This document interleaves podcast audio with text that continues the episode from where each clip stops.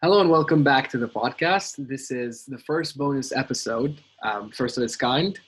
Um, I've heard so many good reviews off of episode 14. Finally introducing Sarah. Shout out Sarah one more time. But you know, feeling salty and all because I wasn't on it. I had to do something else.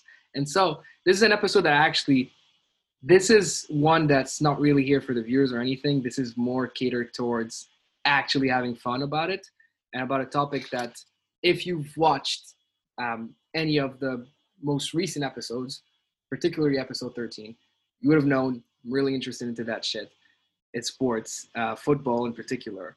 And who better to have for this episode than my dear friend Kal Abi Aboud. Kal, how are you doing, bro? Yo, Aziz. Hi, guys. Uh, I'm Kal Abi Aboud. I've been Aziz fans for a couple of years now. And one thing that I hate about this guy is his footballing opinion. So I think this is about to be interesting. Yeah, definitely. I mean, your takes are just as whack, but that's fine. So here's here's so um, we have kind of a little thing here, a little uh, gimmick for this episode. Since uh, obviously it's a bonus episode, you might as well have a topic and everything. And one thing I was thinking of, you probably you're a football aficionado. You love football more than anything. You're kind of obsessed with it, I guess. Um, typical typical Arab energy, but also, you know, I understand that you kind of get your you kind of understand how football works and everything. But uh, you've probably noticed that this year, Cristiano Ronaldo won the award for I don't even know who the fuck was entitled to give it since it wasn't even FIFA. But he won player of the last 20 years, player of the century, okay? And while I personally I'm not going to comment much about Ronaldo winning it over Messi, number 3 and number 4 were Ronaldinho and Mohamed Salah. And as much as I love mm. to rep my Arab brother, something real wrong with that picture. Okay. But wasn't wasn't it based on votes? Yeah, yeah, it was based on votes. That's the thing. And so obviously lot, the popular vote, that's yeah. one thing I always loved and hated about sports is that it's very inclusive towards fans and lets you know integrate fans into what we're trying to do. But also at the same time, fan comes from fanatic and these guys are just as dumb as any other human being. So when I look at the All-Star sure, game votes, kind of pisses me off. For example, in the NBA, I look at back then votes for uh, team of the year, whatever the case may be. I just never fucked with peep casuals, you know, mm. having a an actual voice. I'm not pro democracy, if you've noticed. But anyway, so because that kind of triggered me, and I think you, me and you can both agree that that was a very triggering vote. There's no way, bro. But I mean, if it's because it's votes, you like understand. I mean, the amount of Arabs in the world, like the amount of they just repped Salah, Salah, Ronaldinho, typical, typical Khaliji vibes. But that's fine. And so we thought, let's do a curation, right, of 21 players for the 21st century, right? And so one thing you ought to know is that I have done this list by myself. Abi Aboud, yeah, Abi Aboud. I mean Carl, but I think yeah, we'll just go Abi Aboud for now. Uh, Abi Aboud has his own list of 21, and I haven't looked at his. Okay, and so we're gonna start from 21, give the arguments, see where it goes, and maybe try to agree on a final list. Maybe if we're willing to change something or not, we'll see how it goes. But um, my first, my initial thoughts are, it's gonna be very hard to make me budge off of any single one of those num- names we'll see how it goes. I haven't seen your list. I'm really excited, pumped. So, do me the honors of starting at number 21. 21 players for the 21st century. All right, my number 21 is Ryan Giggs. I mean, I know. Look, I can see it on your face already, bro. Garbage. Look, I'm, a, I'm a man. I'm a Man United fan. I had to choose someone. I had to because the list is like I'm seeing it right now. I have no United players, like of course, other than the obvious one that's towards the top. But like I had to pick Ryan Giggs. I mean, top assists in Premier League history. 13 Premier League titles, bro. Okay, I can't argue with that. Century. I, I can't argue with that. But that's after the 21st century, bro. Okay, okay. Um, here's my point. Carl. Carl? Okay, good. Carl.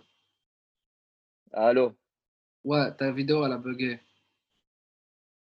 Ouais, ouais, ouais. Ok, t'inquiète, t'inquiète, parce que genre, je peux cut après. Genre, don't worry. Genre, t'as dit, ok, t'as dit, il y a 13. Re-continue. okay. And bro, I just can't leave him out, bro. Consistency is key, bro, in this list. I was thinking about consistency and at like how long can he keep a level, a perfect level? Like he had a seven or eight out of tens every fucking seasons, bro, for like 22 years, man. Come on. That that that that, that I have to agree with, but we also so one of the things uh, I'm trying to work with is that uh, a lot of players will be shunned um, off of this list based on the simple fact that I'm starting from 2000. Okay. And so a lot of players that I love had that, you know, that career spanning from 95 till 2007. And so really it never just, it just, they they weren't in the 90s enough to be in my 90s team. They wouldn't, they're, they weren't in the 2000 enough to be in my 2000 team. But if I had mm. to take from 90 to 2010, they'd probably make my list. A lot of players are in that list in my mind. Ryan Giggs is one of them. I just I fuck I fuck with all the accolades, and that's true. Okay, but also out of those 13, how many did he win? Uh, I think he won. Wait, one, two, three, four. He won what? Seven. Well, after he won. He after 2000. He won six after 2000, I think. He won no, seven. Seven.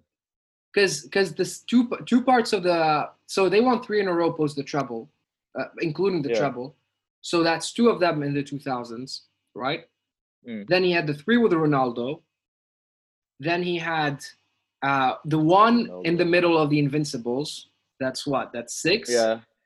Then he had the Rooney one in 2011. Rooney era. And that's and the Van Persie one. No, no, no, he he retired. No, the Rooney is the yeah yeah yeah yeah yeah. Yeah, yeah. He okay, retired. yeah. So it's seven. Yeah. Yeah, he got seven. All right, that's cool. But I think my name um, would be a bit a bit better. I number 21, I got Carles Puyol. Um, I don't think he needs any introduction for the, for this for this list, but I'll just just to make it a little simple. He was the captain of the most influential team of our life. He was. He's in my he's in my list by the way as well, but he's higher. That's all I'm gonna say. I, I don't know, man. I got I got I got I got better names because I think because I think here's the thing with my thing with Puyol. I've done I've done a, se- a separate list just off of honor, honorable mentions, right? And on these honorable mentions, I got I got 23 names. Okay, that's that's kind of pushy, but off of those 23 names, there are like 20 I take above Puyol, right? But yeah, I'm just yeah. thinking, let's do a curation of you know the 21st century, 21 players for 2000 and beyond. And Carlos Puyol is one of those iconic, you know, the long frizzy hair, the short stature, leaping ability, just heart on the yeah. sleeve, captain. And when you think you know? about that, that Spain team and that Barcelona team. Yeah, becomes, the, the back, the back, like I, I, as much as, as as as flashy as those Barcelona teams were, and boy they were, and as flashy as that Spain team was, they wouldn't have made it without Puyol. As a matter of fact, the goal that they needed the most was the one that needed to get them over Germany in the World Cup semifinal to win the World Cup. Puyol, yeah. put like Puyol scored that goal, right? Header, mm. captain's goal, right? Vibes. So I just got a number 21. I think he's there based based off of the legend of Puyol more than the actual because I think um in my in my honorable mentions, he, I got like three other defenders who I take over, and uh, yeah, shout out John Terry for Serge. But you know, I I, fuck John Terry, bro. Bro, I mean, listen, I bro, wouldn't want to be. His, I wouldn't. I wouldn't. Just, just I wouldn't want to be. His just one question. One, just one quick question, bro. Terry or Ferdinand? Ferdinand. Let's not elaborate. Okay, yeah, Ferdinand. Yeah. Ferdinand. Go, go BPL defender. But I think he's the best defender in the history of the Premier League. That's just my opinion. Um, I think we talked about this about how people were always into Vidic more. Yeah. And I never kind of got that. They were like, bro, I'm like, that's just. big just, Arab vibes, bro. Big Arab vibe. Yeah, yeah. But also, I always feel like that's very uh, Slav energy, you know? Um, you just want to show how tough you are, you know, in Mother Russia. And Vidic has that Mother Russia kind of thing for him. You know what I mean? And so they always thought, okay, yeah. if he's bloody, that means he's a good defender. And I'm like, watch Ferdinand, bro, doesn't need to like even sweat to actually make a correct tackle. So I don't know. Exactly. Learn your basics, bro. West Ham Academy, shout yeah. out. Anyway, so uh, who's more likely to budge off? You off of having Giggs at 21 or me Puyol? Let's let's be fair. Listen. Wait, bro. You no, said, you said you had is, okay. You said you had Puyol. Puyol yeah. You said you had Puyol above. Okay. Yeah. So obviously. I'm gonna pick Puyol over Giggs. So I'm gonna be I'm gonna be a little salty here, and off the top of my head, I'm just gonna pick a name that I know, I know isn't in your top 21. That I know you would have picked. You should have picked above Ryan Giggs. That's I'm gonna play. I'm gonna be a little edgy here. Michael Ballack. Bro, bro, how the fuck? Bro, one at Kaiserslautern. above. Okay, okay. It, from 2000 onwards, from 2000 onwards, here's what Michael Ballack did. At Leverkusen, he took a whack team, not not that whack, but like let's be fair, like they weren't the dominant team. But he took he took Leverkusen to the Champions League final against the Galacticos. In that same year, he basically single-handedly in as as a, as a midfield player alongside Oliver Kahn at, uh, Kahn at uh, goalkeeper took Germany to the World Cup final. He wins then mm. con- consistently for four years at Bayern. Then he goes to Chelsea, consistently wins. I'm thinking, man, at some point you got like Michael Ballack was the shit. Bro, he was a, the premier. A, I, mean, I can't, I can't, I can't argue with facts, but he's a, he was a great player but you can't do a list without Ryan Giggs. But that's all I'm saying, man. Well, that's, that's I'm what saying. I'm saying, and what I'm saying is I'm absolutely doing a list without Ryan Giggs. Watch me do it. the slander is coming, bro. What the fuck? What am I gonna do? Some fucking Welshman who was like in his mid 30s, bro. What the fuck? Get get out. Bro, and, and what he did outside of football, bro. That's a fucking king, bro. You talk about his brother and his wife. yeah, bro, king energy. My brother did that to me. Facts, by the way, Ryan Giggs made his brother relevant by by sleeping with his wife. Cause like I saw a Paddy Power ad, okay, featuring Ryan Giggs' yeah. brother. Like I think it was on YouTube maybe a year ago. Okay, and he was talking about how he liked the real thing, you know, the real Giggs. And I was like, facts, if you weren't cucked, you wouldn't you wouldn't have an ad on Paddy Power. I'm just gonna say that. For sure, bro. For sure. so like, shout out to Ryan Giggs, bro. Shout out to Ryan Giggs. Oh my god, that's slander, bro. this is a very slanderous um yeah, list. Sure, Number twenty. Do you wanna do you wanna do it or I wanna do it?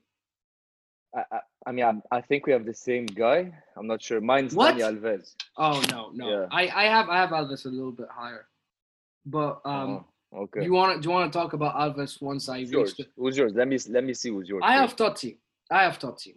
Um, and so, so for me, okay, I I'm looking at your face here. You're kind of looking disappointed. Well, I mean, go ahead. Okay. So here's the here here are the facts. You were talking about facts with Giggs. Here are the facts about Totti. Totti, second highest goal scorer in the history of Italy. Totti, most cap player in the history of Rome. Totti made Rome relevant post the 80s, okay? And that's that's a fact because in in the 80s Rome had you know a thing. They went to the Champions League final 84 against Liverpool. Shout out to that team. My dad fucking loves that uh, Rome 84 team. But uh, he kind of rose them from like at the peak, peak, peak, peak of Serie A, okay, which was in the late 90s, where you had Parma, Juventus, Inter, AC Milan, uh, what's the what's the name of the other team? Uh, there was another team, not Parma, um, Lazio, right? Mm. Where you mm. had five teams competing at the top of every competition, and those five teams would probably rank in the eight best in the world at the time. Totti kind of pushed Roma to be one of those relevant Italian teams, and as a matter of fact, he won the Serie A title with them in 2001. Consistently, post the the scandal of the Calciopoli, he was one of the few mega Italian, the one of the few Italian megastars who were touched by that scandal. You know, as they took yeah. down Juventus and you know piled on AC Milan, and Inter kind of dominated for five years.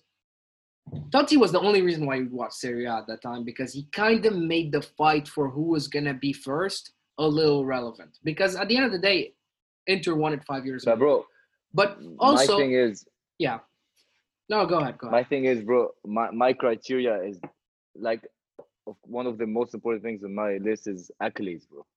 And sure. I mean, there's a certain English midfielder that won't make it, and I think you have him because of that, because of that exact point. slander, and slander. Totti, bro, I mean, one one title in. That's the thing. That's the thing. That's the thing. No, no, career, he, that that was his only league title. He won more titles, but you look you yeah. look at you look at okay, Totti winning that amount of titles for a team like Rome, to me, is just as impressive as a guy on a super loaded squad winning consistently every year, right?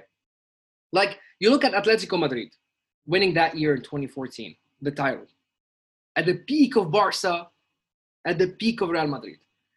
Well, mm. Diego Simeone winning that title to me feels more impressive than Carlo Ancelotti winning the Champions League with Real Madrid. Uh, yeah, you know? I see, but like, so I, the other hand, I know he could have yeah. challenged himself elsewhere, bro. He like, could have. He could have. He got an offer for 50 million for Real Madrid, I think, in 2005 yeah. to join the Galacticos. But at the end of the day, the thing about Totti is that he's a throwback player, okay, and that's why yeah. he's on my list. He reminds us that's very fake deep, a la Yusuf anemoia. That's uh, what what what does that even mean? That doesn't even mean shit, but like it's it's one of those dictionary obscure saws. Uh, I think it means uh, the when you miss an era that never existed, you know, that or that yeah, you never yeah, lived. Well, Totti makes you feel like that. Totti makes you takes you feels like throwback to a time when real men were men, you know. Yeah, yeah, yeah. When we all had blood, sweat, and tears in us, but also back to a time where you know you grow up to you know to support your local boyhood club, and you end with that mm. local boyhood club. Okay, Totti is Rome. I mean, Rome yeah, the story, bro. The story is the story, the story is, is, just great. perfect. Um, I think, and then he had a late resurgence. That's one thing you have to give him credit for. Because Totti, yeah. you talk about accolades at the peak of his power. Listen, man, he was the top goal scorer in all of Europe for one year in 2006, mm. I think. Right? Like now, he wasn't even a striker. He's always a, his best position was a second striker, as a nine and a half. He mm. still ended up as yeah. the best goal scorer in all of the top five European leagues one year. But also, as he was moving into like you know his mid 30s, he kind of had a nice resurgence uh, under uh, Rudi Garcia in 2014. Picked it all, had had a couple of great games. I think it was against who was it against? Was it against Lazio where they were losing one 0 He comes off as a sub, scores two. One of them is a penalty you know, just had classic, classic moments. Also, one of the yeah, it was Lazio. Yeah, also one of the one of the one a scorer of beautiful goals. Um, you gotta and my favorite memory with Totti was him getting trounced seven one against United in 2007. Boy, I I don't know. I was never I I always liked Roma, but I fucking enjoyed when they got murdered seven one against against Old Trafford. Uh, yeah, wow, against bro, look, against United. I, I like I like Totti. Like I can't say anything bad about the guy, but like 21 players, bro. And I know I know that you have players that you've left out that I can surely make a case, bro. Because there's no way Totti is that is who is who is your 21st? Puyol. 21st Puyol. Puyol was much more important than bro. In my opinion, Puyol was much. I think I think I think Totti I think Totti for like three years was like voted in 2010. Can you imagine? In 2010, Totti was like voted the most popular um, uh, European player in the world. And Puyol won the World Cup in that. I know that's year, facts. That's facts. But what I'm saying is his reach, Totti, to the generation was kind of felt like Totti. Totti to to what felt like that's what a number ten looks like. You know. I mm. have a couple other number tens that are gonna come later. That those are the real the real G's, but but you're, you're, talking about, bro. You're talking. Bro, bro, bro, bro. I don't know. You know exactly who I'm gonna slander. You know exactly yeah, who I'm gonna bro. slander, bro. I'm gonna ratio one guy, and I'm gonna go against the entire football world on that take. I don't give a shit. It's gonna come in a minute. So, uh, who's next? So you said you had who? Dani Alves. Dani Alves uh, is gonna come soon. But facts. At number 19, I got fucking Ronaldinho. And I don't give a shit I know people are gonna put him in the top two or three or four. When he got ranked, okay, when they put Ronaldinho at number four and they put Salah at number three uh, in that whack vote they did, you know, part of me was pissed off that Salah was on the list, but I kind of enjoyed it when he was voted above Ronaldinho. Listen, man. Guy, listen. Guy, guy, one second, one second, bro. Just Let's take a beat. Listeners, I'm, um, take a... Um, I'm, this I have nothing to do with this opinion, nothing at all. Ronaldinho I cannot speak. Much, much I, can, I, cannot speak, or else I will get fined. if I speak, I am in trouble. Ronaldinho is Ronaldinho is high on my list, so let I'm just gonna let Aziz speak for a bit because he's gonna dig himself in the tunnel. Because what he said about Totti is fucking easily applicable to Ronaldinho, and 10, 10 times. You know what? Fuck it, just go ahead, Aziz. Okay, easy game. What Totti did from 2000 to 2017 or 2016, I don't know when he fucking retired. That was 16 years of content. Out of those 16 years, 12 of them were good. 10 of them were high quality. Ronaldinho, and it is facts, has five years. Okay? I I I as a kid, I remember all the fucking kids looking at like Ronaldinho and thinking, whoa, dude, that's like the coolest player ever. That's gotta be the best player ever. And I'll give you one thing. In that samba player kind of, you know, vibe, you fuck with Ronaldinho, right? He's fun, he's got flair, he's got style. Bro, he's the he's the reason the fucking entire generation but loves this game. That's the thing. It. That's the Stop. thing. I think that's a bullshit statement. I think that's a very oh, vague man. statement that everybody Okay, okay in the same sense that you know i hear kids talk about i hear people my age talk about how the lion king is their favorite movie. I'm like can't you grow past your fucking childhood? Where are you trying to where, where are you going with this? So when somebody get hits me with a ronaldinho was the reason i fell in love with football i'm like then you didn't really love football in the first place because you know who bro what the fuck? Because you know nah, who i fucking seven years old when you're seven. When I was seven, I was I was studying the greats. I'm the greatest right now. I was studying the greats, bro. I was busy focusing on other efficient. That's why Kevin De Bruyne and Marco Reus are among my favorite players in the world right now. I don't fuck with that samba flair. Listen, I'm fully fully committed to racism about in, in about Brazilian players. Facts. Just because you got an Inho on your name doesn't mean you can ball. Okay. Just because you uh, look Brazilian doesn't mean you can do a step over. In Ronaldinho's case, he had flair, but not as much substance, substance as I wish he had. He won two World Player of the Year, 2005, 2006, won a Ballon d'Or in 2005. Like at the peak of his powers, Ronaldinho was great. He was great. I'm not going to argue that. At the peak of his powers, the 3 0 against, Bar- uh, against Real Madrid, where they all clapped. By the way, that's such a moment that I always found overrated as in he's one of the few players that the the Bernabeu decide to like stand up and give giving me a standing ovation. I'm like, yeah, can you take the standing ovation to the bank? Like, yeah, facts. Bro, no, but it's I mean that like a standing memorable, ovation at 99p will get you mayo chicken at McDonald's at the end of the day. Man, I, I, like I don't I don't know. They put value. It's kind of like I don't know.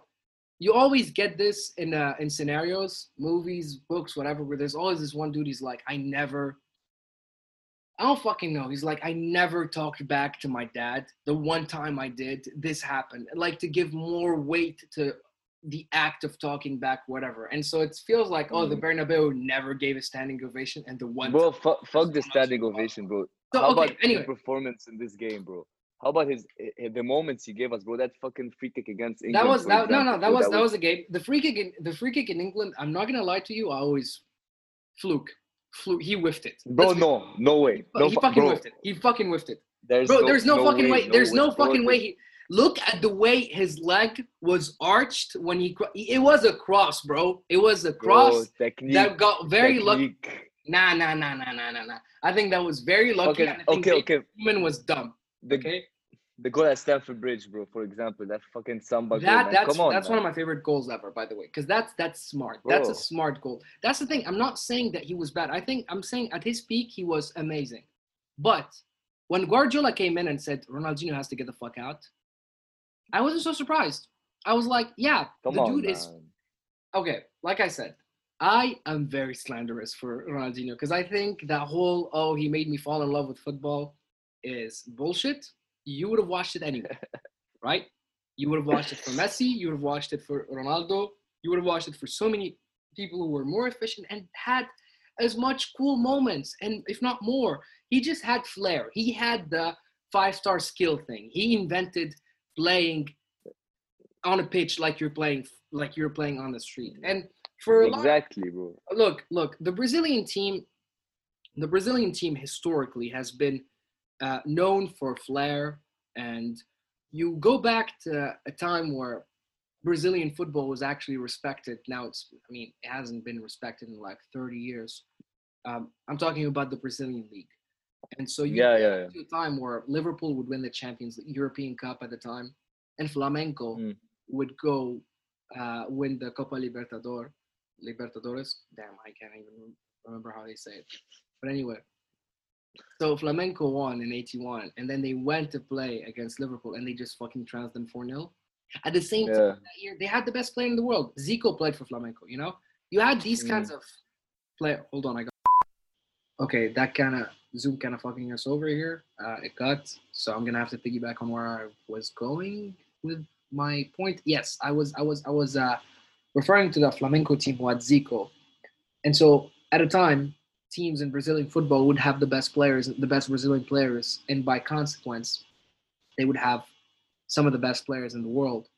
And also brought that factor of the World Cup Brazil vibe, right? Where you didn't really see those players play in Europe consistently. And so when you had to watch Brazil, the Brazil national team play at the World Cup, you had that wow factor of, oh, they played the football a different way from how we play it. But as football has turned more and more modern, less of the flair has been um, seen. You can argue that the 1982 World Cup was the day football kind of died, or at least immaturity and, na- and naivete died in football because a system team like Italy won the World Cup over mm. a team that was all about Joga Bonito. yeah, yeah, I see what you mean the 1982 Brazil. And ever since then, it kind of changed a bit of the standards. As a matter of fact, um, one of the last times um, Brazil won the World Cup in '94, they, their captain Dunga is the most un-Brazilian player to ever play. Right, like he's a defensive midfielder who had no flair whatsoever. Right, just a fucking yeah. dog in the midfield. And you look at players now, Brazilian players now, and so they they don't have that flair that they have because now they have to adapt to the strict, ruthless European style, you know?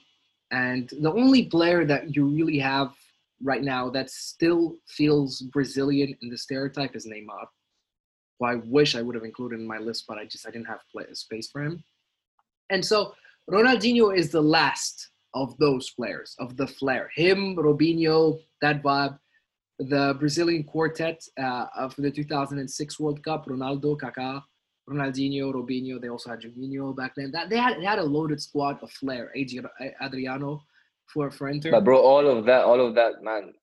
I mean, you're not giving any points on why Ronaldinho is that low on your list. And that's that's sure what I'm saying. Gonna... Why, and that's what I'm saying is that at some point, his game became kind of irrelevant in terms of the, the look i'm gonna be i'm gonna be i'm gonna be honest with you. He's number five on my list and that's purely off emotions. That's the only player exactly. that that's the thing. ronaldinho ronaldinho if, if it was all based off of what how i feel about a player ronaldinho wouldn't even be on my list bro. I'm full on oh my I'm man really, man man. i'm really i'm really i'm really not into ronaldinho at all bro. I never liked him.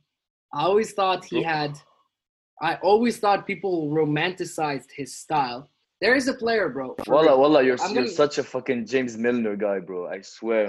Like, yeah, bro, meat and potatoes. I love meat and 97, potatoes. 97% passing accuracy. Oh, bro. Man, it's fucking Ronaldinho, man. Come bro, on, just again, fucking type again, it into again. YouTube, bro. Well, yeah, sure. He looks really good on YouTube. I'll give you that. But that's the problem. He looks, to me, if a player looks better on YouTube than he does when you look at him play, that's a problem. Also, he got fat. Okay. Uh, he, excuse me, he got fat. He didn't take care of himself.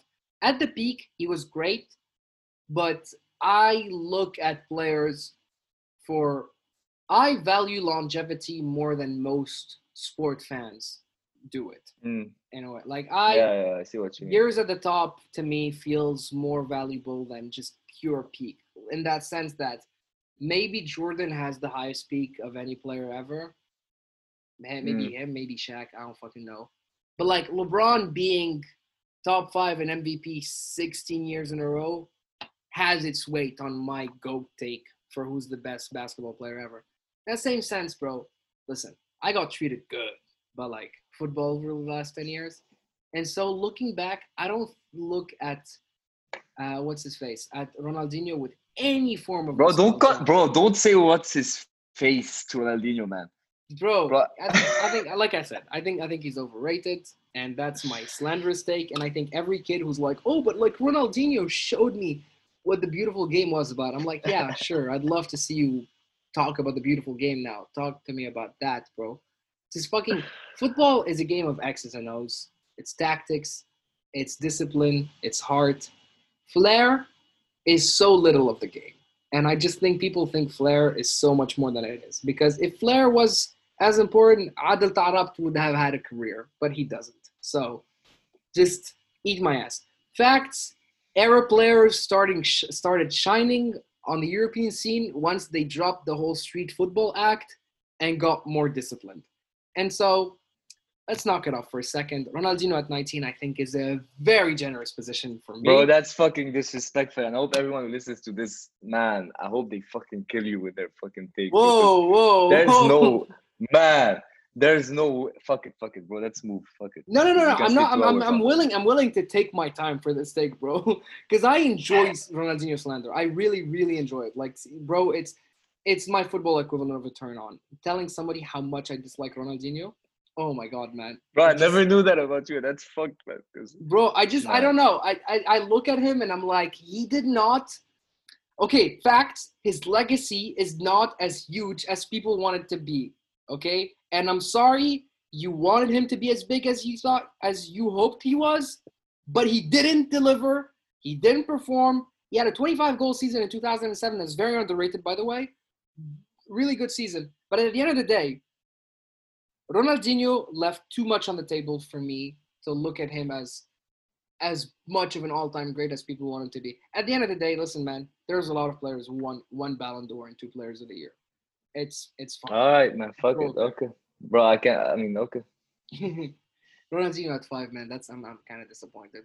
Fucking fanboy. Sorry, bro. That's I mean, I mean, I, I I own it, bro. I told you. It's fucking, are you stuttering, bro? What's up? What's up? What's up? it's emotion. Because I know exactly you're gonna get to that point and you're gonna say, "Yeah, dude, it's that that child, it's the child in me," you know. And I'm like, bro, what? Go watch Captain Tsubasa if you fucking Captain Majid if you're into that emotional vibe of football, where you know, I don't know, man. It's just Ronaldinho takes me back to an era where offside wasn't even a thing. And what I mean by that is not even like offside wasn't a thing. I mean like in my life I didn't know what an offside was, right? So like childish vibes. I don't know. You had to be a kid to fuck with Ronaldinho. He's the Lele Pons right, of oh, football. Oh man, man. Fuck it. Let's move on, bro. Let's... That's the lander. No, I didn't mean that the last one, but still. All right, I'll let you go with number 18, man. I've done my share for for 19. My number 18. No, no, fa- facts. By the way, no. Who, who did oh. you put in 19? Oh yeah, yeah. Sorry, bro. Uh, my 19 was Philipp Lahm, bro. That's just Mr. Philipp Lahm, man. That's. I mean, look to be honest, my mem- my honorable mentions and my like 21st to 16, they could all be like mixed in together, man. So it's just like no, I get you. I'm, I get you. Like he's fucking Mr. Consistent, bro. What can I say? Yeah, he was. He was. I love. I love. I love. um Philipp Lahm. I mean, Bayern fan, die, like diehard Bayern Bayern fan. You know, honorary German yeah. through and through. My vibe. so, like, of course, I'd fuck with Philipp Lahm. And for a while, yeah, I, I mean, argued that he might be the best right back ever. Don't even. I mean, I'm I'm so beyond that take by by the way now. Um, Cafu definitely, but yeah, uh, sure. But uh, thinking back, um, as much as I love Philipp Lahm for his consistency, I feel like there is one player at his position that just that that was just not just simply better. He was more important in the history of football when I write the book of football for the 21st century, there's one right back that would go definitely above Philipp Lahm, and I'm gonna talk about it in a second. But uh, is it? Um, we'll, we'll you know we'll we'll state it in a, in a bit. Did I mention him? Is he my number 20? Who was your number 20? Daniel Alves. Yeah, Daniel Alves. Like Daniel Alves yeah. was, like Daniel yeah, Alves I mean, was the, yeah. the, the right back of the century for sure. But uh, I, I got him at 16. Uh, we'll go to that in a second. But until mm. then, um, shout out to Philipp Lahm for sure. He was great. Yeah, bro. I mean, but, captaining Germany in that fucking 2014 team. That yes. was a that was a fucking machine, bro. That team was a yes, machine. That's that that's the most well old well old team I've ever seen in my life. In terms, I mean, I just, can't I can't name one individual that carried that team. It was like a fucking it's just yeah, yeah it was it was a complete unit. Like just absolute it was a steamroller. They weren't going to stop and they didn't want to stop anyway. And you kind of wanted them to stop at a couple of times where you're like "No." yeah oh, but on, I, just... I hated that team bro especially because i love brazil man. I fucking hated that team. Well i hate brazil and i love germany and i hate flair and i love you know efficiency. So that game bro just Sporting is semi the entire game. Just a half job. like you were like like just almost hard the entire 90 minutes, you know, while just edging the entire game. But uh, yeah, I fuck with Lahm. I just I had him on my list at some point, but I just had to take him out. And so when I did my honorable mentions, he actually was on it. Funny yeah. thing is, like I said, my honorable honorable mention is 23 players, and mm. so that would be what from 22 till um, from 22 till 43, right? Yeah. And so from so 22 till yeah. 43, and even then he was ranked. Let me see, 43, 42, 41, 40, 39, 40, 37. I'd have Philipp on 37. I mean, I mean, so, yeah, I mean, like, uh, it's understandable. Like, he's not that flashy player, and he's like, I mean, like you said, there's a lot of players, especially one that you're gonna mention later, that were that was in his same area and just much more dominant. Yeah. But like I had to mention him. I had to mention someone from that uh, 2014 team. So like yeah, sure, sure. Um, yeah, yeah. From that team, I'm I'm gonna I'm gonna refer to that team in a bit. Don't worry about it. Um, you're gonna see that in a second. But at number 18, I got Luka Modric. Here's the thing. Uh, in 2014, when you know I was really that was my peak obsession of football time. I uh, I think I wrote a little something back then to because I was trying to argue which one of these three players was actually the best midfielder in the world, and it was between Arturo Vidal, Yaya Toure, and Luka Modric, right? Because at the time I thought they were all interchangeable in terms of who was actually the best. You know, you could put one, two, three, and you could put any order because they all had amazing seasons. Yaya Toure, that season at Man City when they won the title over Liverpool, feels always feels so good to know that. Wow! Um, wow! Wow! Amazing.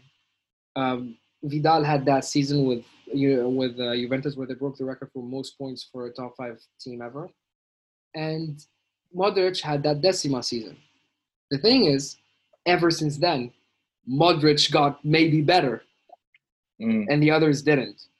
And so consistently for like a three to four year span, he ha- he was the de facto best midfielder in the world, you know, best in the world at his position. And, uh, you know, you have players here and there who you would argue. You could argue Thiago Alcantara for, at some at some point. You could argue N'Golo Kante. Xabi Alonso, bro, yeah.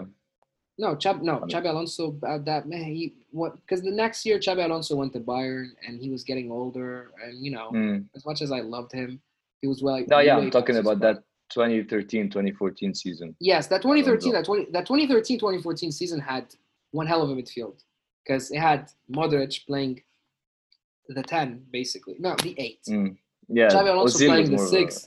No, no, not Ozil. Di Maria playing the the 10. Di Maria. Yeah. Which by the way, Di Maria, I wish I could plug him anywhere. The only time guy. I'm going to plug Fuck him is guy. Yeah, cause obviously because you're a United fan. But Di Maria had that flair and everything, and it's just just a beautiful midfield three had so much fun watching it. But just Modric, something about Modric that just tells you exactly how the game should be played in modern football, which is it's you can't be a specialist. You have to be great at taking the ball away from the other team, and you have to be great at distributing the ball to your teammates. And Modric was A plus on both, right? He his diminutive stature, low center of gravity made him one of the few players that could legitimately take the ball away from Lionel Messi. You know, he could chase him around. You couldn't take the ball away from him, like I said, because of his stature, his ball control, his passing. He always had that same dummy um, that he would do, where he'd open, spread his legs, and let the ball roll to the to the yeah. guy behind him. And he consistently did that for so many years, and I just think that's one of the smartest tricks in football. And it's just it just it flows. He had the shot. He's the he's a great passer outside the foot. Great vision. He's a he's tenacious. Everything you think when you think Croatian football, he's got it. And so uh, I love yeah, I mean, Modric. 2000, 2018 especially, bro. That fucking World Cup. Yeah, 2018. I don't know how a man had that much stamina to, to take. Bro, like he's he. I mean, how much money I lost because of his Croatian team is fucking incredible, bro. Every fucking game, bro. I, anyone who plays against them, bro, from the round of 16 onwards, and they've just fucked me every single time, bro, with Luka Modric. I mean, he's yeah, on my bro. list, but like I can understand, like he's a fucking. He's. I mean, he's he's the guy. When you're again, when you write the history of football, you have to write about you have to talk about the guy that was the, the last dude before yeah. Ronaldo and Messi, and the guy yeah. who broke that. And so mm. even though Messi won the next year, he still broke it. For like, sure. For, for most sure. of us, for most of us, for our generation, you couldn't even fathom Ronaldo or Messi not winning. Yeah. And so for him to break it, and listen, I don't think it was necessarily his. I think Ronaldo yeah, I think it, I, you think Ronaldo in 2018? I, to be honest, I think Salah. But I mean, I won't die on that on that hill, bro. I mean, fuck it. Yeah, that's just. I think. I think. I think Salah. I think Salah got a pity, pity, pity, pity award. But bro, I think because look, I fucking I hate Liverpool, bro. You, I mean, I hate Liverpool. Yeah, but, yeah, you can feel it. But what he did that season, breaking the record for the most goals in one season. I'm a Premier League fan, like before anything else. So I mean, yeah, I, you're you're you're Premier League through and through and also I've got to respect that. Also, Premier League is really the league you should care about. Like, I mean, I I, I know Barca and, and, and Real had that thing going on for 10 years where they just dominated the world of football.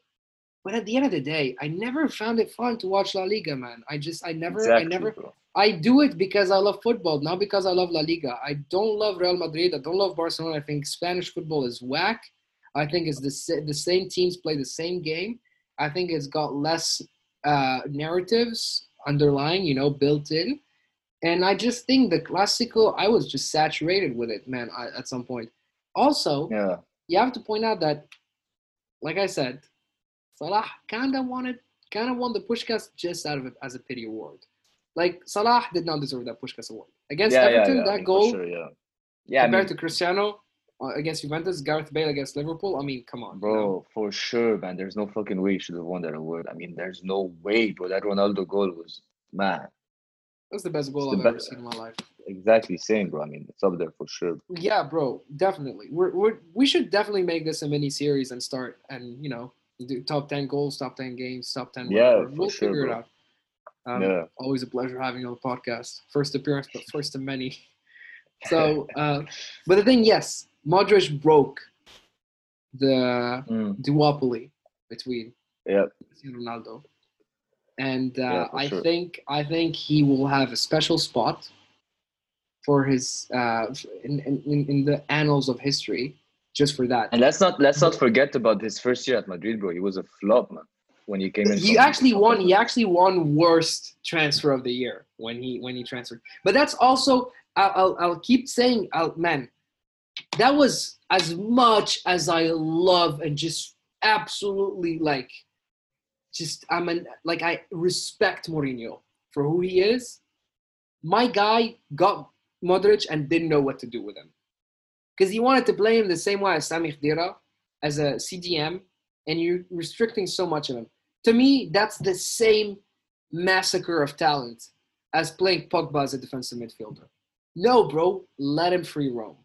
And literally from the get go, from that game against Chelsea, because you know during summer they play, um, during summer they play at the International Cup, you know, in LA, and yeah. Chelsea played against Real Madrid the year that after Mourinho left, Ancelotti was coach. Mm-hmm. And from the get go, I remember I was talking to my dad, and he was like, "Yeah, this dude is playing Modric in a different way. Something special about it." And from the from the start of that season, we're like, okay, this is about to be a hell of a lot different from what we yeah. saw from Modric that year. But he's also great at Spurs, you know. He's great yeah, for his course, national bro. team. I mean, that's what got him the transfer, bro, at Real Madrid. Exactly. I mean, 40 million in 2013 was not a little bit of money, man. That was a whole lot of money. Like that was a top 20 transfer of all time when he got when he transferred, and he was 28, like at the end of his prime. And so yeah. he extended his prime. That was great stuff. He's very much he he feels like a Madrid player, you know. Yeah. Like, you always, I mean, when you, you when you think, think, of that Madrid, uh, that fucking three Champions League in four years, you you think of uh, of uh, Luka Modric for sure, bro. And and also and also that's the thing is that you have a lot of big name players that just they aren't cut for the Madrid or Barcelonas of the world, you know.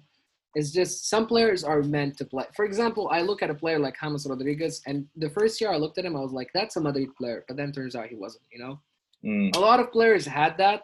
You know, uh, Bale didn't feel like a Madrid player. Never felt mm. like it. Like he just he just brute forced his way into titles, and you know, because he's that good. But he never felt like a Real Madrid player. Uh, Benzema. He, he was a big. He was a big game player. I mean, for Real Madrid, but not a Real Madrid yeah, player. That's for sure. Yeah, for sure. Like I, I look at Lewandowski coming, and I'm like, Lewandowski couldn't play in Madrid. You know, he just it just it wouldn't fit right. It's it's mm. everything has to fit correctly.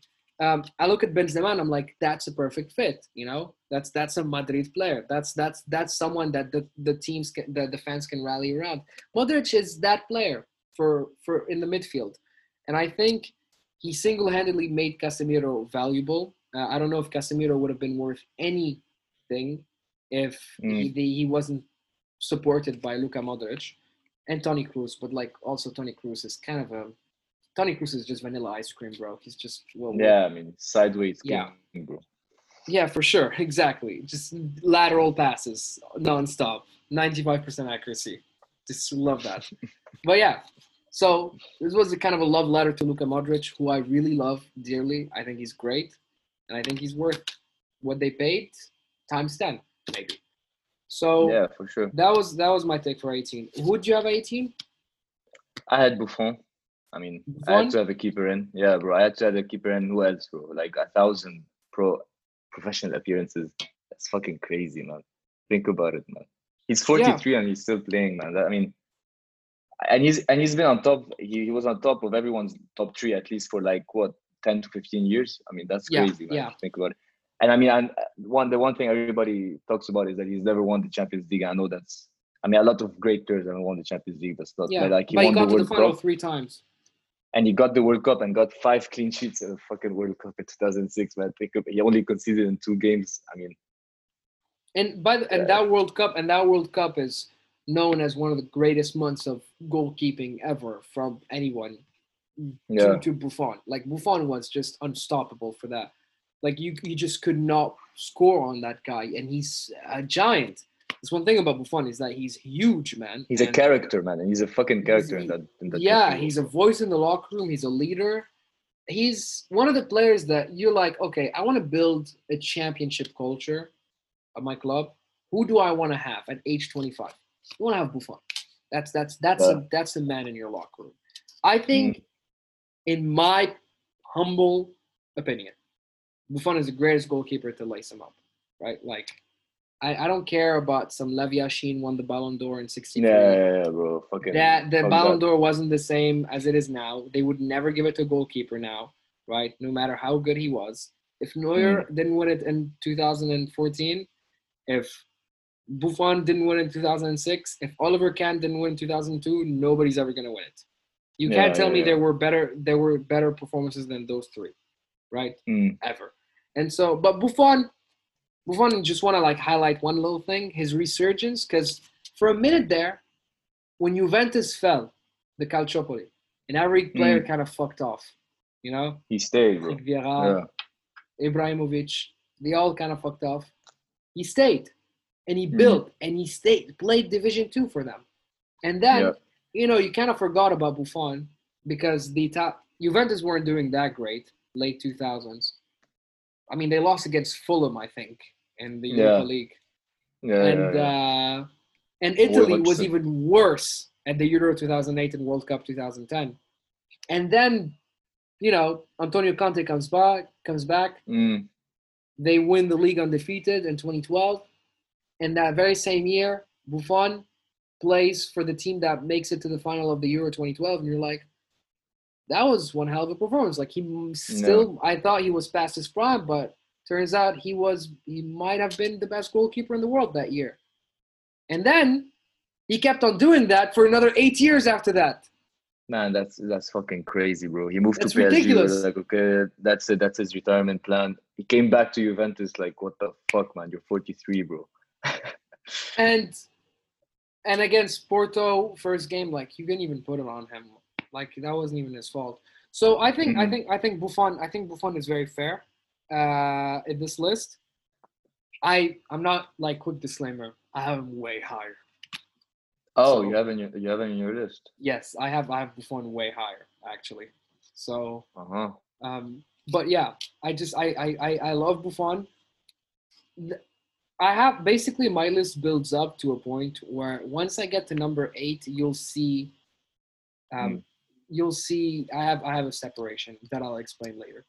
But let's go quickly over a couple of the next ones. Um, who's your Who's your eighteen? My eighteen is Modric. Uh, you're seventeen. Sorry. Eto'o. That's the the next one. Eto'o at seventeen. Yes, yes, you're gonna say Eto'o over Ronaldinho, but like Bro, I mean, let's be real here, ladies and gentlemen. Eto'o was the best player for Barcelona for a couple of years. Okay, he really was. You love to think that it was Ronaldinho. It kind of was Eto'o. That 2007, 2008, it was Eto'o, right? Like in those two years between Ronaldinho's peak and Messi's, um, Messi being the best player, there was a two-year stretch where Eto'o was the man at Barcelona. Eto'o was great. Eto'o was maybe the greatest African player to ever play. You know, I know George Weah won the Ballon d'Or again in '95, but Eto'o did more for African football. Eto'o also was supposed to be a Real Madrid player. That was funny. He was part of a team that really should never have sniffed the Champions League title against that 2006 Arsenal team, right? They shouldn't. A red card kind of saved mm. them. If it wasn't for that red card, I don't think they win it. But Eto'o was the leader. He was the heart and soul of that team. I think if it wasn't for his goal in 2000, and as much as Guardiola and Messi and Xavi and Iniesta and whatever, if Eto'o doesn't score that goal, against Man- Manchester United, who's to say they win? I know they. I just want to say, Eto'o is not on my list, and but slander. I would put, wait, bro, bro, and I wouldn't even say that he's the best African player to ever play because there's. Because you're gonna say Drogba. Because I'm gonna say Didier Drogba, bro, for fucking sure. Because I'm talking about longe- longevity, bro. Longevity. Bro, yeah, bro, and that, facts, bro, facts. Bro. bro, bro, bro, bro. Eto'o is the only player who's ever won two trebles in a row for two different teams. So where whenever where the dude went, he won. So he goes, so he wins, wins, wins, wins for Barcelona. Then Guardiola comes in. We all know the drama that followed, you know, the drama that ensued mm. and everything. That year he was top scorer for Barcelona, right? And he was one goal away from being the European Golden Boot. He was one goal away from beating Diego Forlan. It wasn't Messi, it was Eto'o. He scores the goal that gets them over the hump against United. I don't know if you remember that game. Bro, that goal was scored against the run of play.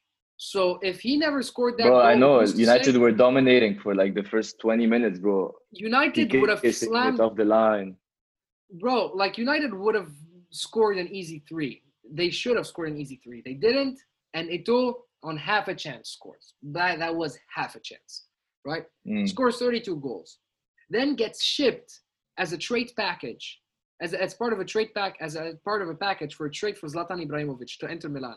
He goes to Inter Milan, who have not been successful at that weren't successful in the Champions League at that point. And on the first year, he wins the treble, the Champions League, where they out that Barcelona team in the semifinal. The next year, he scores 37 goals for Inter Milan, and he outs, if I remember correctly, Chelsea and Bayern from the Champions League by scoring decisive goals. I think it was him and Sneijder. Like the dude, wherever he went, he won. Then he went to Anzhi and was the highest paid player in the world. So big, big, big reps to my guy. like you love to see an African player get paid for sure. Like I'm, I'm, yeah, I, I'm, I'm always for that pro player and everything. But yeah, just historically, Eto'o was a unique kind of number nine. He was, uh, he wasn't, he, he was as a kid. I remember I was, I looked at him and I was like, he doesn't look like a striker. But bro, when when did his when did this uh pro, like when did he go prime? to Anzhi? No, when, when, when, did he go to Anzhi? 2012. He went to Anzhi. He was like, how old was he? He was like 30. 30? 30. Okay, bro. I mean, we're talking about the 20, 21 and the 21st okay, century. Okay, but we for example, to, to tell you to tell you to tell you how valuable Eto'o was, Eto'o was, came to Chelsea in Mourinho's first year and scored like 14 goals as a sub. Mm, bro, I'm gonna have to fact check that because I remember he he scored like five or four. No, for the entire year, I think he scored 14 goals. I think. Eto'o 2013, 2014, right? At Chelsea, he scored nine goals. Okay, I mean, yeah. Yeah, my bad, my bad. I thought he was scoring. I mean, no, it's still, it's still good. Like to be honest, coming back from three years at Russia, it's still good. Yeah, three years like, at Russia. Like he gave he gave valuable minutes. He gave leadership. I think I think I, I think Eto'o's legacy as one of the few, one of the one of the one of the first players to really break the stigma about African players playing at the top, top, top teams, right? Like mm. Drogba, Drogba played for Marseille and then played for Chelsea, which, which let's be real, Chelsea wasn't that big of a name when Drogba went, right? Like Chelsea emerged with Drogba, Okay, in 2000. Okay, but I mean, how is this a slight on him, bro? I mean, he made Chelsea. I'm not. It's not. It it's not, not, not. It's not. It's not a slight on Drogba, but it's saying an African player was the de facto number nine for Barcelona for a solid okay, amount, uh, and I think that's uh, an important legacy to have. I love it. I think this is how we're gonna see Salah 15 years from now. By the way, I for sure, for sure, I I completely agree with you. Like one part about Salah being a fan, like being a just you know fan, fan of Arab Arab football and everything, watching Salah play for Liverpool and now knowing that you could legitimately answer the That's, question, "Who's your crazy, favorite bro. player in the world?" and you could say an Arab player, Mohamed Salah, and they kind of have to know it. Like back in the day, if you saw if you said, "Oh, Aboutrika is my favorite player," or Yusuf Msakni is my favorite player, like who the fuck is that, right? Like who who who watches uh, Tunisian or Egyptian football for you to know? But now, like you gotta know him, bro. He plays for Liverpool. He just won the title, right? He's breaking. he's going on it, and he's on like this three, four year stretch right now. Bro, he's unstoppable. He's, it's crazy. It's on crazy. a bad on a bad year, he's second in the league in top uh, in top scorers. Exactly, man. And so love love the man to death, and I think that's Salah is the next evolution of Eto'o. Um, in mm. in that sense, but I think Eto'o has done enough to warrant a place as one of the top 21 players. I think back in the day, if you looked at uh, the 2000 and the 2000s, and you if you made your list for the top 10 players of the 2000s, I think Eto'o easily cracks that list. I think he may make a push for number five uh, of the 2000s. And so mm. that's why I rate yeah. him above Ronaldinho. I think he done more for more teams. I think he delivered more to championships. I think he delivered more for Champions Leagues. I think he beat better teams on his own. Okay. And I think he has a legacy in three big markets, right? And I think also if Eto'o went to Real Madrid instead of Barcelona, you don't know what football would have been like. And I think that's a game changer. So in general, just Eto'o is such a he's such a decisive part of 2000 of the 2000 football scene. And so I mean, I mean, look, he's a he's a great player. The only thing I have against him is that he's he, he's been on top. Like I mean, he had great seasons. Like how many great seasons? Like three or four great seasons. That's the only. I think thing, he had a nice five year stretch. I think for five years he was really. I think for five years he was clearly one of the three best strikers in the world. Clearly. I honestly think he was better than Drogba. I think Drogba was never better than Eto'o, personally. Like he was better at other things, but like I would never have said. I'd i mean, look, if you had if you had to if you had to pick a team right now to win the a league, a league title, a Premier League, you had to pick a prime Eto'o as your number nine or a prime Drogba as your number nine, who would you pick? Prime Eto'o, prime Eto'o, no question about it. Prime Eto'o. I'm not sure. I think, bro. I, think, I don't. Bro, I think I think bro, Eto Eto'o just had it. The great finisher, speed beyond anything, clinical, and he had a, he, he was a predator on the field, bro. Like he actually yeah, for he sure, knew exactly sure. where where to go. Uh, I think he's got this goal, I think, against Panathinaikos or something like that uh, in the Champions League, bro, where he curls it from 30 meters away, and the goalkeeper had no shot. And I'm like, that's genius. That, that's complete genius. And I don't think Drogba would ever be able to score that goal. If Drogba doesn't thump it, he doesn't put it in for sure. I mean, Suspect. for me, for me, Drogba is a better number 9 mm-hmm. as, yeah, like, for sure, pure... for sure. For sure. No, no, you're like, you're completely right. No, I mean I get it. Like Eto'o, for example, at Inter, he wasn't a nine bro at Inter, but he was Yeah, at at, at, at, at, at, at Inter Eto'o played left winger almost. Yeah. Pandev at the right, Milito at the at the uh, at the striker, and Sneijder playing behind him. So yeah, mm. but even in that position, he scored 37 goals. I mean, yeah, I mean, that's crazy. He's unbelievable, sure. unbelievable guy. You just, I don't know.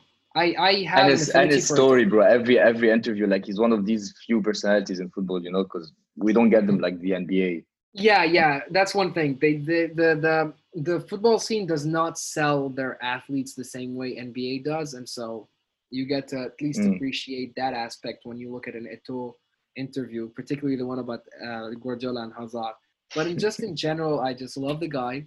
I love what he's done mm. for African football. I love what he's done for uh, I love what he's done for uh, the two treble winning teams, the Barcelona side and the Inter Milan side. Very underrated. And I just think in general, like I said, very few players I would have picked in the 2000s above him. And uh, yeah. we'll see who I would have picked. At number 17, who you got though?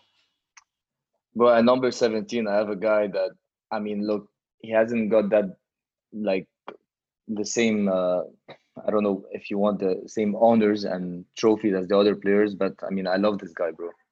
I mean, ever since he's coming. No, no, no, no. Listen, he, no, he's he's a great player, and even you mentioned him earlier. But it's just because I mean, when I started watching him, it, it, was a time when United were fucking shit, bro.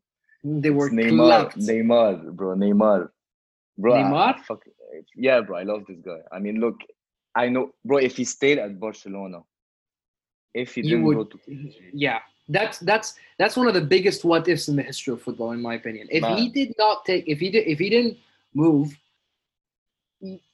football would have been completely different i i think i made the argument uh he would have had a couple of Ballon d'Ors for sure. A couple. Yeah, yeah, yeah. But like I said, I, I, made, I made the argument to to, to Kyle Khalifa that's like the biggest mistake Barcelona ever made was to sign off on that deal, and PSG exactly the especially one, when you look at it now, bro. When you see what they got in for the money, it's, they, yeah, they yeah, for sure. Like Griezmann, Ousmane Coutinho, Coutinho, man. Andre, bro, and, what's the name? Andre, uh, Andre Gomes. Andre Gomes. Yeah. Ricardini, bro. What the fuck, man? You fucking Just ass, bro. bro. Garbage. Just like whack, whack players for three hundred million. If that's what you got, um, yes, I agree with you. Neymar, Neymar, I mean, Neymar, Neymar, Neymar, I got, I got many points. Or he's one of the, he he's one of the only players that nowadays you wouldn't say he's a system player like the other players. Yes, you know, I mean, yes, it's just yes, so nice, sure. like just to watch, bro. It's so entertaining. For sure. And it sucks sure. that it's against Guingamp and Saint, I don't know what. But like, fuck it, bro. I mean, he still, so he still my like point, last year in the Champions League, he still showed up, bro. He still showed up. Yes, he did. And that's why I think ever since Neymar got to PSG, we're taking PSG with as much as I love Ibrahimovic, we've taken PSG with much more respect now that Neymar is on the team than at any point when uh, Ibrahimovic for was sure, on. For sure. And so, sure. yeah, he's got that kind of clout where for a lot for a long time it was clear. Ever since 2010, that dude at 18, we were like, okay, we got Messi and Ronaldo Man. right now he's next in line. The he's hype, next. bro. The hype. The hype. The hype. Yeah, absolutely. One of the Man. most overhyped players ever. Like he, but he delivered. but he matched cases. it, bro. He matched it in so Barcelona. Thing, in Barcelona, bro. That's the thing. The mystique of Neymar was, and I, it feels weird to say it now because it feels so old. But the mystique of Neymar was, when was he gonna leave Santos? Right? When and will he do it in Europe? Will he be yeah, another when, When when is he gonna leave Europe? Because like we've all yeah. heard of Neymar you know, as kids, like, oh, Neymar, Neymar, he scored this goal for Santos and whatever. And we would follow Brazilian football just for Neymar, for sure. Exactly. And that Puskas what, what they man. do in Libertadores and whatever. Yeah, for sure. Like that was an amazing goal. And that was one of the best goals you would ever see. And you're like, that's if that's one goal that will take make a guy give a guy clout, yeah, okay, that's worth it. But then he plays, and I think that was a changing summer because um, in 2013 uh, they played that little tournament before the World Cup, and uh, whack Brazilian team, Bro, but like What whatever. he did on a- Spain, man. but, but he scored that goal against Mexico, first of all, that half Mm. volley, right? And you start off the tournament like that, you're like, okay, this is going well. This is going well. And so, wait, wait, was that half volley in that tournament or was it in the World Cup? No, it wasn't that tournament. They did nil nil at the World Cup. Yeah, yeah, they did nil yeah, nil. yeah, yeah, yeah, yeah. Yeah, so it was at that tournament. So they play. So they play uh, at that little tournament with the, you know, um, uh, it was it Intercontinental Cup, whatever? I forgot. Yeah, the- yeah, it's the one they do one team year before Europe, best team in Asia, blah blah blah. Basically, blah. the team Yeah. that wins the Euro, the team that wins the Asian Cup, the CAF, the you know, and uh, so he plays, and you're like, I mean, at the end of the day, this was Spain, so you're like, okay, that was great, great display by Brazil. They're gonna lose to Spain in the final, right? Like, there's no Mm. chance because that was the story for the last five years. It's like you play. Basically, you consider your your your your um, tournament a success if you lost to Spain. Like you made it as far as you could. You just you couldn't, right? Like there, Mm. there's no way. If you push penalties with Spain, that means you did great. Also, only Portugal could do that, honestly, for that for, for a long time. But so you make it so you make it to that tournament to that final. And I'm like, they're gonna get trounced. Five minutes in, Fred scores, and you're like, okay, this game's gonna be a little different here. And they win 3 0. And literally that very same week, he announces that he's going to Barcelona. Yeah. So there's the whole thing about uh, the illegal things, yeah, whatever. yeah the about the, the- yeah the legal stuff about the the transfer, how much money was paid, you know, to No, fuck all that, bro. Fuck all that. But Like- he has a pretty tough he has a pretty tough uh, first year in Spain. I remember I watched a game. I think it was against Rayo Vallecano where they were winning five 0 and then he scores this monster goal from like 30 meters out for six 0 and I was like, that is so encapsulating of Neymar this year. He's just cherry on the cake. He's Mm, really mm. not he's not part of the cake itself and so that kind of felt like that was going to be the case for a long time and then he had that game the copa del rey because because for long for that year it was bale versus neymar because they both came at Mm. the same time and the copa del rey ronaldo's not here and i don't remember if Ne- did messi play not funny yeah messi played messi played yeah yep yep yep, yep. messi played and uh, i remember because um, uh, Bale scored that monster goal Mm. where he absolutely humiliated. What was it? Not not Montoya. Fuck. What's the name of that fucking slow ass center back? The guy went to Marc Bartra. Marc Bartra. Bartra. Yes, yes, yes. So he fucking outpaces Bartra, but I think two minutes later, uh, Neymar has the chance to equalize, and he hits the Mm. post, or Mm. or narrowly misses it, and it was like.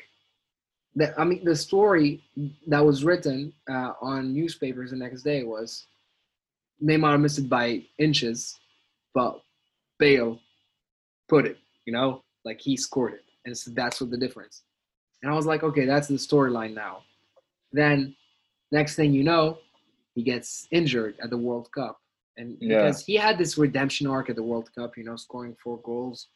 And He was he was playing really well, bro, in that World Cup. To be honest. he was playing okay. He was playing, yeah, he was he was playing okay. He was he was playing Yeah. really. no, I wouldn't say amazingly, but like it was carrying some steam, right? Mm. and picking up some steam. And then he gets injured against Croatia, uh, no Colombia. You know, is Mm. back, and you're like, okay, the season's over. You know, they get Suarez, and you're like, as much as I love the idea of MSN, I thought it wasn't gonna work. Man, you were wrong, Yeah. bro. Yeah, yeah, I was I was dead wrong, Yeah. but because part of it, I was like, there's a chance Neymar is never gonna come back. Mm. You know, correct, like uh, the same he was after that injury. I mean, you saw the pain on his face. You're yeah, like, bro, for sure. like did that did that cause something that is what goes way beyond just you know being an athlete and it was kind of scary because like they hit him on the back now the thing is not only does he come back he comes back with an extra five to ten kilos of muscle. Like he came back so much. He came back built, right? Yeah. And that's one of the few times where like, okay, this isn't a Neymar we're used to because he kind of sh- he shaved his head, you know, mm. and and he was way beyond the flashiness. Let's put spray tan, whatever. Let's put whatever kind yeah, of thing yeah, have, yeah. whatever kind of spray. Let's be flashy and cool. He stopped looking like Justin Bieber for a second because he he was very much so the Justin Bieber of football. Okay, he was JB. Let's be real. And he stopped that, and I was like, okay, he's on a mission this year. He's motivated. And one thing I really appreciate about Neymar is that he looks like a sassy little, you know, mama's boy kind of player, you know, no toughness in him, but the dude had grit. Like the dude has so much grit and grinta. He wants to win, you know. He's he's such a he really loves playing football and he really love he doesn't he hates losing. So you got to respect that. And he had that year, monster year. And when Messi got injured, man, uh, he carried that team with Suarez the next year and then with Messi in the squad, he led the remontada. He had Neymar will always have this. He had the greatest five minutes in the history of football. That was his. It wasn't Messi's. It wasn't Barcelona's. Neymar had the greatest five minutes in the history of football against PSG. And ironically, they still let they let him go. So and to PSG. And so I don't know. Part of me wishes I could put him on that list for what he represents because he's such a huge yeah. part of 21st uh, 21st century football. But also, I feel like his injuries derailed him, and also. I mean, bro, like I said, if he if he stayed at man, if he stayed exactly, exactly, he was the next. He was he was the he was this little Don. You know, he was the next in line. Would he, bro? I have a question. Will, will he, he, ever be the best? The best no, will he be world? considered? Will he be considered a flop? Yes, I think Neymar underachieved. Uh, Neymar mm. should have been the best player in the world. It's easy. Neymar really should have been. Mbappe shouldn't have been the next in line. Haaland shouldn't have been the next in line. You shouldn't even make the argument that back then, at least, Hazard at Chelsea, oh, maybe he's better. Or Bale and Neymar. No, that shouldn't have happened. Neymar should have been number one after Ronaldo and Messi by far. And he wasn't. And so, by consequence, he kind of underachieved as much as I love him. And so I can't put him on my list. So just looking at the time, I think we're gonna do the first 11, the, the from 21 to 11, and then we leave the next 10 for a part two. Because I'm having way too much fun with this. I don't know about you, but like. Yeah, bro, for sure. But I mean, it's gonna be like two hours, bro. yeah, so that's the thing. But yeah, I mean, it's, it's a bonus. It's a bonus series. Yeah, so we're yeah, having yeah, yeah. we're doing this for fun, and also leave mm. room for speculation for the top 10. You know, so where where did we stop? At 17, Eto'o, you said Neymar. Um, I agree with you having Neymar on. Like I get I get your point. I just I don't feel like I don't feel like I can but I'm not like who am I taking out, right? Puyol, Totti, Ronaldinho. I mean, I'd love to take out Ronaldinho. Modric, Eto'o. So far, I don't find a place for him. And uh, you know, that's that's that's just my take. But I feel like I the would, next uh, five are gonna go way faster. Um, yeah. And we're gonna have a lot of disagreement, bro. So at 16, I got Dani Alves. I don't have much to say about Dani Alves. We already that we haven't said. He's the one who mm. won the mm. most titles. He was the best right back of the 21st century. He was great, flamboyant, but also like athlete, like one of the best athletes we've ever seen. Right, like just marauding right back. He's everything Kyle Walker wishes he was. I'm just yeah, yeah, yeah. And so yeah, and for you at 16, you got. Um, first, let me touch on Alves for one second. Yeah, uh, sure. Because I have a question. What yeah, do you think ahead. of him defensively, bro? I think defensively he was fucking underrated, man. I think people gave him so much shit for for his for his defense. Like, bro, he guarded Cristiano Ronaldo for mm. every matchup. Exactly, bro. I mean, I, this is what I wanted to hear from you, bro. Because like everyone says, oh, he's just an attacking fullback, bro. There's no way, bro. You can't be at the top of your game for like what he was. He was the best right back for like eight years, I'd say. Yeah, easily, easily, easily. and I think he was more because I think he was that great at Sevilla. Yeah, okay, for sure. But like he was great at class, Sevilla, great at Barcelona. No, I think no, he was world class at Sevilla. From 2006, yeah. he was world class. Yeah, yeah, he was world class. He was world class from like hmm. 2006 mm. till 2016, like all the way till he was at Juventus 2017. Like he had 11 years of just world class in him. You know, just you were yeah, untouchable. Okay. Like you know, this guy's not the weak link on your team, even in a Barcelona mm. squad. And also, you can't, like you said, you can't fucking play Ronaldo two, three, four times a year, and you say you're whack at defense, right? Like if you're if you're a shit man. If you're a shit right back, you cannot play against Cristiano because he's gonna exploit it, right? And as much as I love Ronaldo, he never fully exploited Dani Alves because you couldn't. You know, you couldn't. He's he had, to, he had to go. He had to go inside on Piqué or something because he couldn't. Exactly. Like Piqué generally is the one who got violated by Cristiano Ronaldo. Like, like bro, I'm sorry, but Ronaldo kind of abused Piqué. He Piqué was Ronaldo's bitch for quite some time. I'm I'm I, I I'm sorry if that offends any Barcelona fan, but just take it like you're supposed no, to. No, bro, let just go check at all the all Ronaldo's goals in Clásicos, but it's always Piqué in front of it's always Piqué eating always dirt, Piqué man. Falling on he's the ground. Always on the he's always on the fucking ground, bro. That's by the way, that's why Piqué isn't on my list, and that's also why mm-hmm. Casillas isn't on my list. Because Casillas, for all the hype we have about Casillas, I remember him more from picking the ball after Barcelona scored five or six against them. Okay, and in the same way, I remember Piqué more than anything. I remember him for just getting absolutely violated by Cristiano Ronaldo. Bro, in my opinion, if Puyol never played football, Piqué wouldn't be a good player, bro. I'm just saying that, bro. Because I mean, every time Puyol didn't play, or when Puyol retired recently, you can see that Piqué's a fraud, bro. Fuck that guy, man. Yeah, the deep. I mean, but he also a la MGK is living our teenage dreams by being married to Shakira. Bro, so, oh, I mean, this is Daddy. where my hate comes from, to be honest.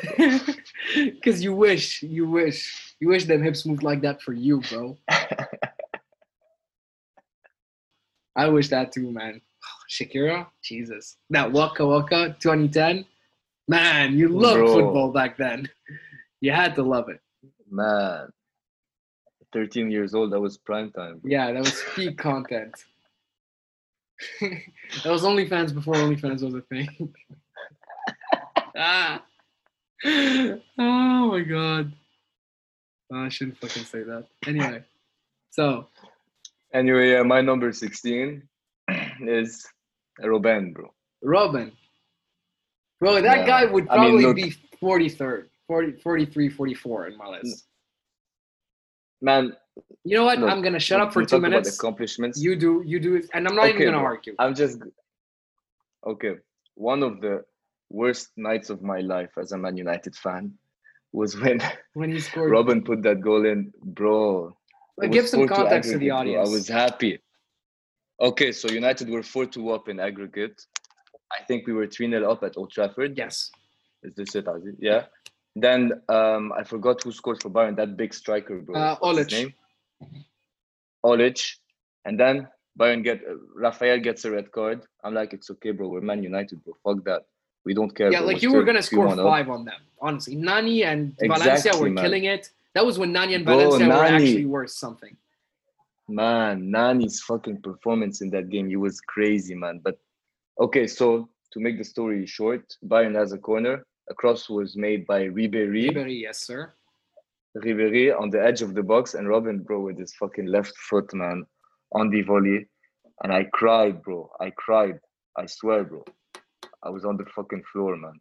Fuck, fuck this guy. But still, bro, he's a fucking great my player, argument, man. My argument, I mean, yeah, sure, sure. Sorry, I'm sorry. Go ahead, go ahead then. I mean, let's 12 Bundesliga title. I know it's Bayern Munich, the most dominant team probably ever, but it's still 12 titles. I mean, no, most of, I mean, two of them would were Real Madrid. I think one of them with Chelsea two or with Chelsea, vice versa. Two with Chelsea, two with Real Madrid. Two with Chelsea, two with Real. And I think he won like and uh, that two, two with uh, I think he won one in Holland, and the rest he won with he won like seven with Bayern.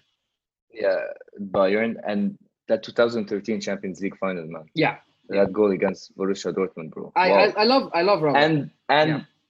and that 2010 World Cup performance as a Brazil fan also. The the one I the, cried. the one against um the one the one where they lost in the final.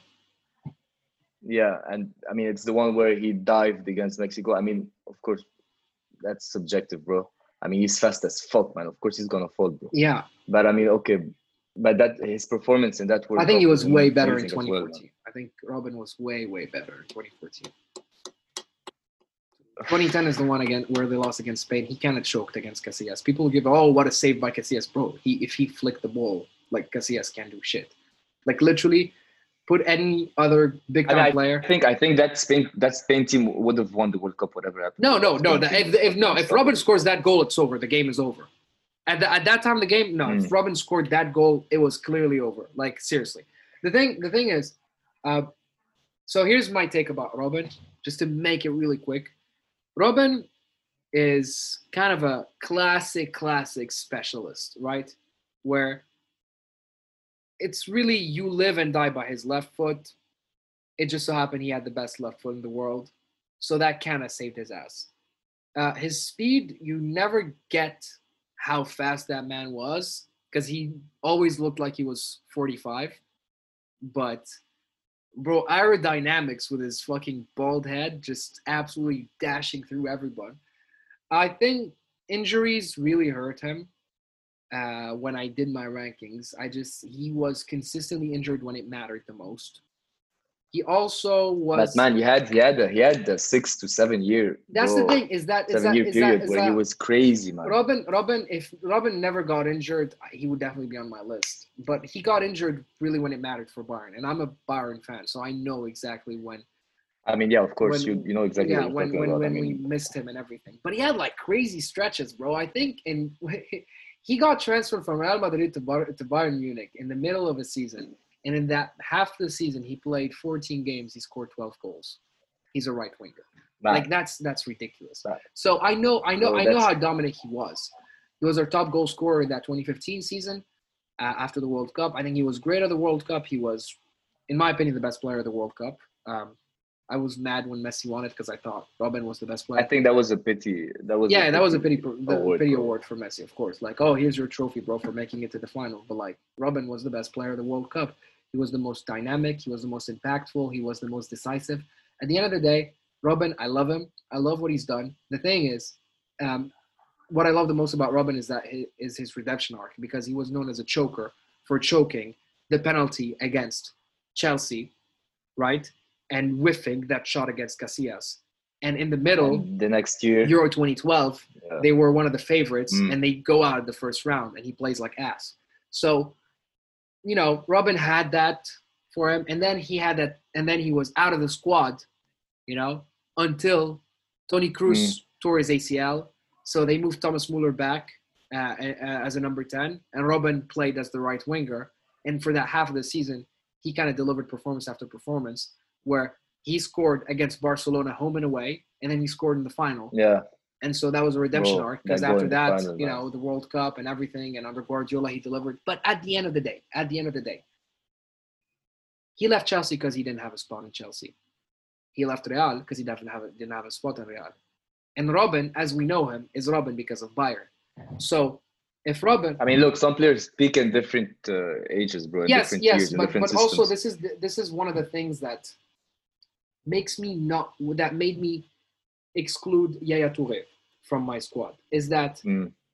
he didn't make it in Barcelona. Like Yaya Touré was good, but Yaya Touré, as we know him, and Man- that's the thing with hindsight is you look at Yaya Touré in Man City and you're like, okay, he was that great his entire career. Well, no, he wasn't, right? Like Robben was not as good as he was at Bayern when he was at Chelsea or Real Madrid. But the difference, the difference is, yeah, Touré, I mean, his best performances was for were for two years, bro. Robben was. Yeah, but man, what I'm saying like, is, like, at the end of the day, just based off his Bayern stint isn't enough to make him one of the 21 players of the 21st century for me. Mm. I just think the names okay, I have are just way substantially. I, as a matter of fact, I don't even have anybody. So. Yeah. So you know, but I mean, wouldn't you say wouldn't you say Robben had a bigger impact impact on the 21st century than Totti? No, no, I don't think so. I think I think I think Robben had no, I don't think I don't think Robben had more impact than Totti. I think I think Totti really wait, listen. I lived in Tunisia when Totti was the GOAT, you know? And so we always had that connection with Italian football in Tunisia. Mm. So maybe I'm looking at Totti from a biased lens. Or like from but I mean no, because like you're a Bayern you're a Bayern fan, so but like I would I would I'm not saying I would pick Totti over Robben, but I'm saying I would definitely write a chapter about Totti in the book of football before I would write a chapter about Robben. Mm. I would write a chapter about I mean, these yeah, dudes yeah. before I would write a chapter about Robben. So that's why. But that's no, I mean it's not it's not a bad name to put. This is not like some slander, right? Putting Ronaldinho number mm. five is kind of slanderous, but that's fine. We'll we'll talk about it soon. Fucking yeah, bro. Fucking number you put him at 19, yeah. Yes, sir. Man, man, man. Okay, so who's your 15, bro? Gerrard. bro. I'll let you take this one, honestly. I think I think you, I just I want I want I want I want to hear what you have to say about Gerrard. Okay, all I have to say is that Gerrard Lampard's goal stock is fucking useless, bro. Because it's look, I'm trying to be I'm I'm look, I'm gonna be objective, and it's Lampard or Scholes. It's not Gerrard, bro. It's not Gerrard. He, I mean, let's let's do a comparison of Lampard and Gerrard. Yeah, go ahead. Gerrard was ten. uh, Lampard was ten times the player Gerrard was, bro.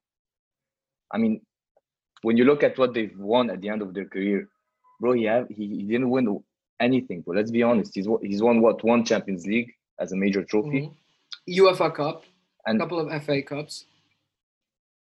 Okay, and the most important one is he didn't get the Premier the League. Barclays, exactly, bro. And when he had the chance, he told his teammates, "Let's not let it slip." What did he do? OG football memes, classic football memes. Bro. That's a classic, Man, bro. No, no, that's a I fucking. Mean, look, he, oh, I love it. His biggest moment, bro, on the pitch was a goal against West Ham in the FA Cup final. Man, great goal, but also, yeah, I think final. I think Gerrard is ninety percent of Gerrard's mystique is the romantic romanticizing his captain thing. You know, exactly. Like, bro, yeah, exactly. he scored a I mean, captain's I, goal against West Ham, ninety third minute.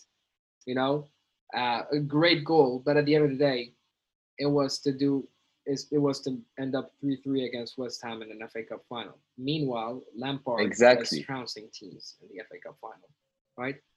That's that's the thing, right? Like you talk about the ex like okay, a guy and here's this is my general rule for sports and I I think you might agree with me is that when I have to rank these three situations, I would put at number 1 is a long, difficult grind against, but ends up that as a win against a team that's better than you. That's like the top. At two is blowing out the team that's less than you. And at three is a long grind against the team that's less than you. Like, I think you deserve less credit for beating a team that's mm. less than you at 2 1 than beating them 4 0. You shouldn't get credit for scoring okay. at the last second, you know? West Ham yeah, wasn't better than Liverpool. Like it was. I mean, Bro. exactly right. Like it was a it was a grind against a team that really shouldn't have been a grind. I mean, like meanwhile, the teams that delivered. You look at, I don't know, Arsenal back in the day. Like when they wanted to win the title again at Old Trafford, they won it at Old Trafford. One 0 right? Like they didn't have to make any drama about it. When Milan beat Liverpool for revenge, bro, clean 2 0 and then yeah, two one at 87 minute door card. But like part of the cop Anfield, the mystique is Gerrard scoring that goal, falling for the penalty, and you know, just doing all kinds of shit to just make it 3-3. But at the end of the day, I'm sorry, that 3-3 should have been like 5-3 or something. If if if if things happen. Like Milan played a great game. They just had a whack nine minutes. That's that's really it. They really just had a whack nine minutes. Like Liverpool weren't even in their class. So okay, you give credit to Gerrard. Can you can you tell me can you tell me what why Gerrard is that high in your list? Gerrard is that high on my list because he's still still an all-time great English midfielder. And Liverpool, for as much as you hate it, I agree. Let's take a let's take a look at what football from 2004 till 2009 looked like and it looked like Chelsea, United, Arsenal, Liverpool playing in the Champions League semifinal every year. Okay, and out of those four, which one was the most consistent with that? It was Liverpool. Liverpool gave us some of the best okay, classics out, in the Champions out of those four. Out of those four, they're the ones that went to the, the, most. They won. They won one and they lost one. United uh, won one, lost. let's one. talk. Let's talk domestically. Domestically, bro. They they challenged once, and they they true, even they lost true, it for true. four games but also, before the but, 38. But also, I look at Gerrard as you know Captain America, but like Captain Liverpool. I don't necessarily look at him as mm. Liverpool FC. You know, I look at him as a representation mm. of what Liverpool was about. I don't necessarily put the blame on him. I, I honestly, you have to give credit to Gerrard for making these teams worth it. I mean, I'm sorry, but the Mascherano, Xabi Alonso, Gerrard midfield, as great as it was, that team shouldn't even have competed with the Ronaldo United, you know? They still did. And they almost, if it wasn't for Macheda's goal, you never know what would have happened. So you give him credit for that, but he also, you also, and you also give him credit for helping the team push Man City that far in 2014, but also he kind of fumbled it. And that's and bro, you're you're giving you're giving too much credit for someone who competed and who gave someone a hard time, another team a hard time. that's that's too much credit. That's true. I, ju- I just think he was a great player through and through. Like skill wise, like when when when Real Madrid wanted to get him for 50 million in 2006, I was like, yeah, he's worth 50 million in 2006, which would have been like the second highest transfer of all time. Like Gerrard was it. You know, he was one of the three best players in the world in 2005. That's how good he was. In mm. 2006, he won PFA Player of the Year. He was that good.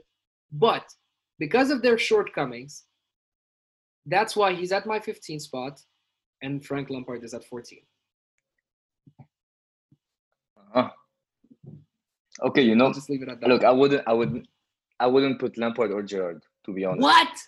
Like, Bro, I wouldn't. What, they're, they're, bro? Lampard, like, Lampard, Lampard in 04 and 05 was voted second in Player of the Year voting. So for two Look, years, Lampard, the guy was Lampard is amazing. Ah. no, like like I said in the beginning of the in the beginning of the thing, like the from 21 to 16 and my honorable mentions, they're like they're like mixed together. You know what I'm saying? So like Lampard could have been in, and he's amazing, bro. I mean, how many goals he scored from midfield. I mean, I don't even know. Over 100, that's for sure. And he was very important in that Chelsea side who dominated England, I mean, for three years. And even after that, every single Chelsea side won it. He's been a very important part of that team.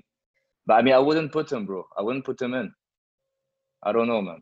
I mean, some players like my number 15, should I actually go, yeah, no, go ahead, go ahead, go ahead. Do your 14. Do your my 14. number 15, I mean, my number 50, uh, he's in your list and he's much higher. And I put him that low. I don't know why, bro. I'm looking at it now.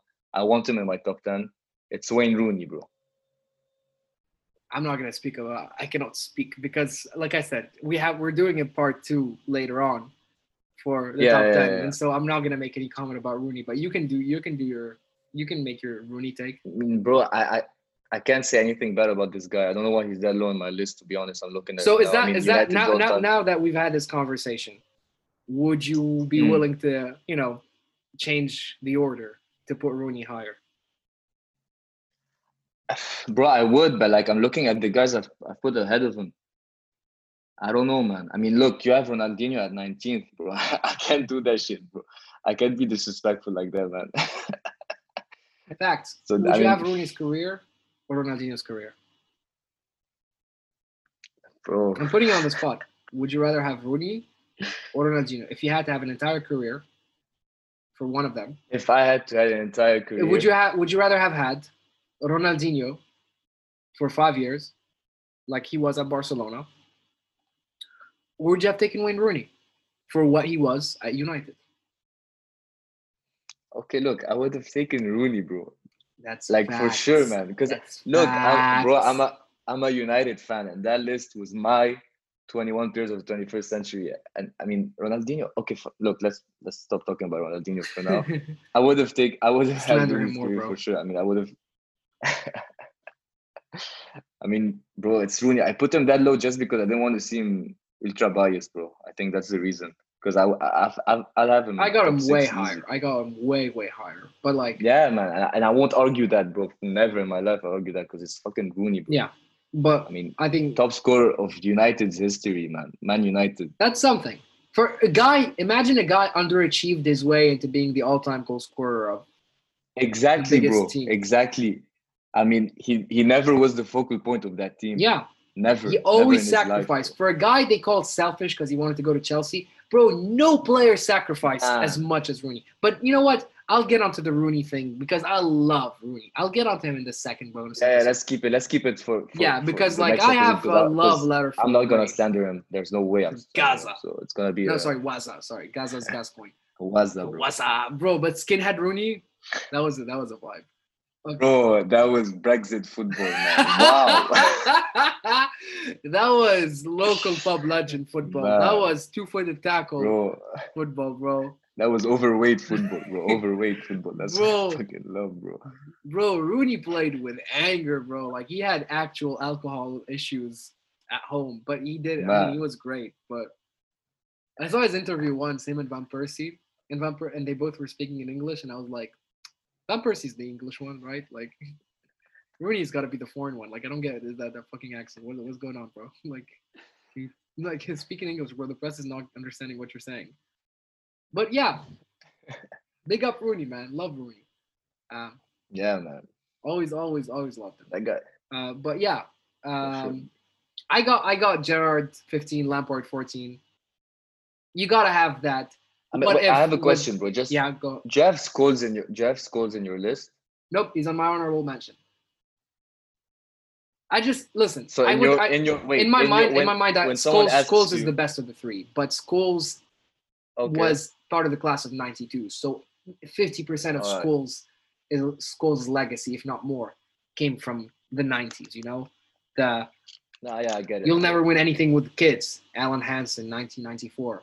They won yeah. the double, right? Like, also, this guy has nothing to do with my list, but I'd also like to shout out two names. Actually, you know what? I'll shout out two names before we finish this episode because I think I would. I'd love to talk about them with you, but in a second. But just keep in mind, uh, Cesc Fabregas and David Beckham. I'll mention them in a second. So, mm-hmm. yeah, mm-hmm. Okay. 14. Uh, who you got at 14? Zlatan.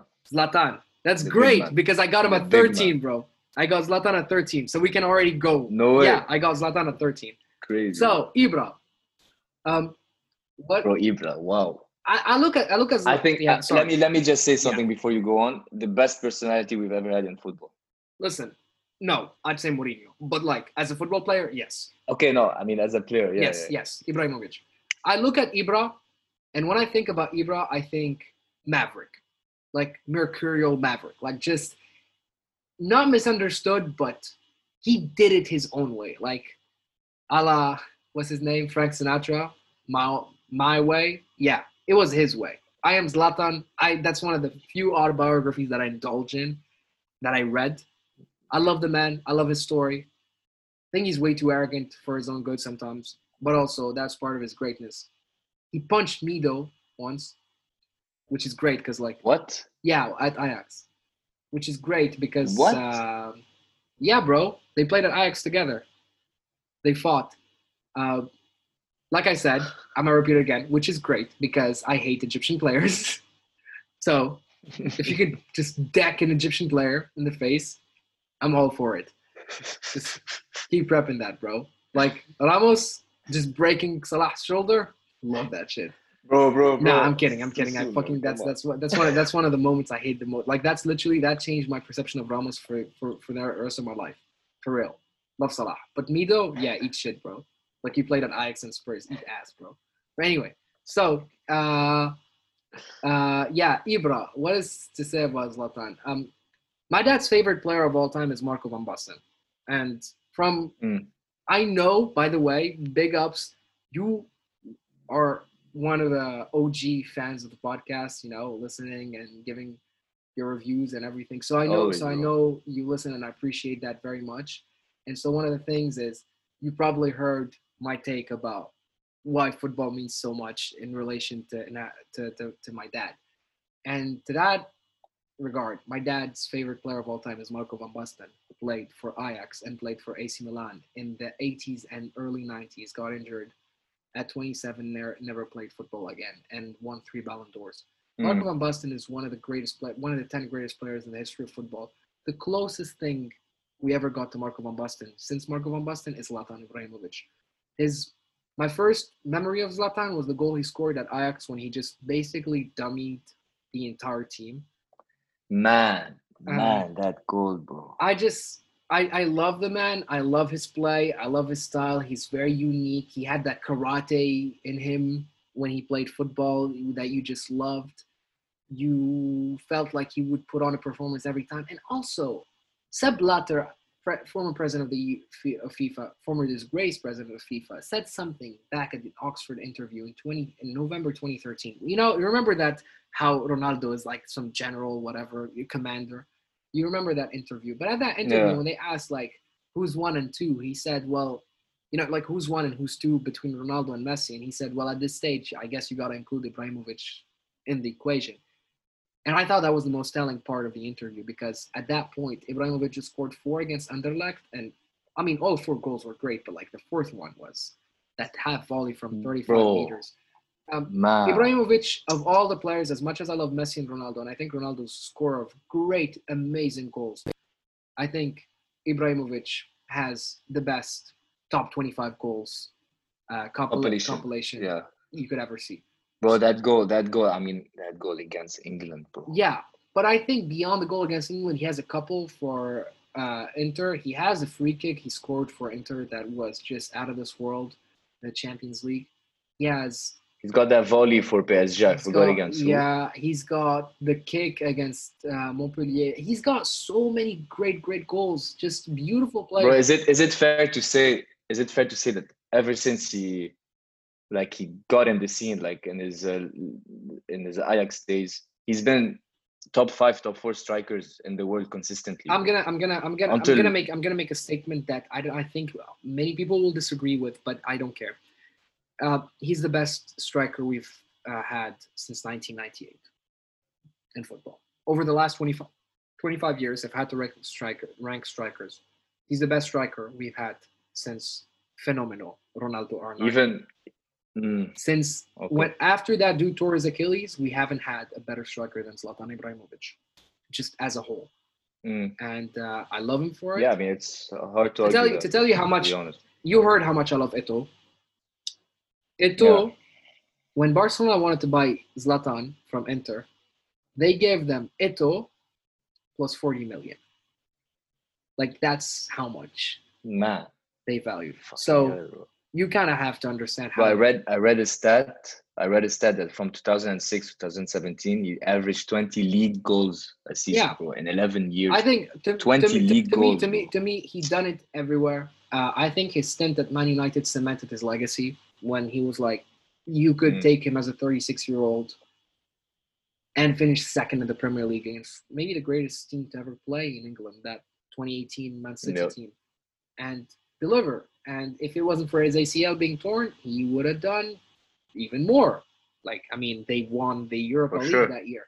So great shit, great shit from from Zlatan. I love Zlatan. I think he's he's. Mm. Uh, I mean, there was a time where he scored more goals for the Swedish national team than he scored for any team he played for because he was such a nomad. He would just he would never stay that much mm. until he went to PSG and became their top goal scorer. But everywhere he went, he brought relevance to that squad, even when it was lacking. Great shit. I love Zlatan. I think he was always an underdog. Bro, even going going to the going to the MLS and coming back to Europe and still doing great at yeah. Milan, bro, this season. I mean, that's crazy. Zlatan, Zlatan, okay. Weird, weird take. Zlatan is the closest thing we got to Dwayne Johnson in football. The Rock. He's got that fuck? warrior thing, just that warrior mana, you know, just always up for a challenge, out hustling everybody, you know.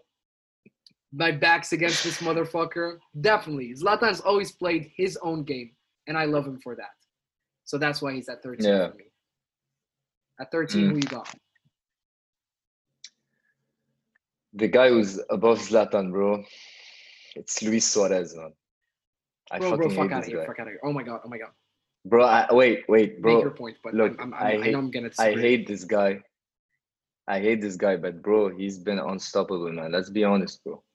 I mean, I was doing some research. I, I research, I, bro. He's Barcelona's third highest goal scorer ever. Yeah, I, I, didn't know. I know. I, I, am aware of it. I know. I know how much he scored. I know how good he was. He's a he's a machine. He's a machine. Yeah. Bro. He's a machine. Ever since bro Liverpool, I fucking hated him. But bro, he was on like every weekend. Every weekend, you would if Liverpool scored, you know it's Suarez. You would you would just know it's Suarez. He had he had he had one of the greatest months I've ever watched in my life, and that was the month of Man, November 2013, where he scored. Part, where bro. he came back from that that band after he bit Ivanovic the year before, and he scored mm. what like ten goals in four games. Um, Man, just unstoppable. Yeah, for sure. I just um, to me, Suarez in that year kind of showed that he could potentially be the best player in the world. I just feel like he sacrificed his game is so much about sacrificing to tire the defense that he never got the chance to shine as the proper proper one man squad that he is, like he did for Liverpool. Because at Barcelona he didn't need to be, but he kind of got the same same Bro, treatment that he was still yeah, he was still. yeah he got the same treatment as Benzema, where he was doing so much for the team. You don't really appreciate how much he'd be able to do if a team was doing so much for him instead.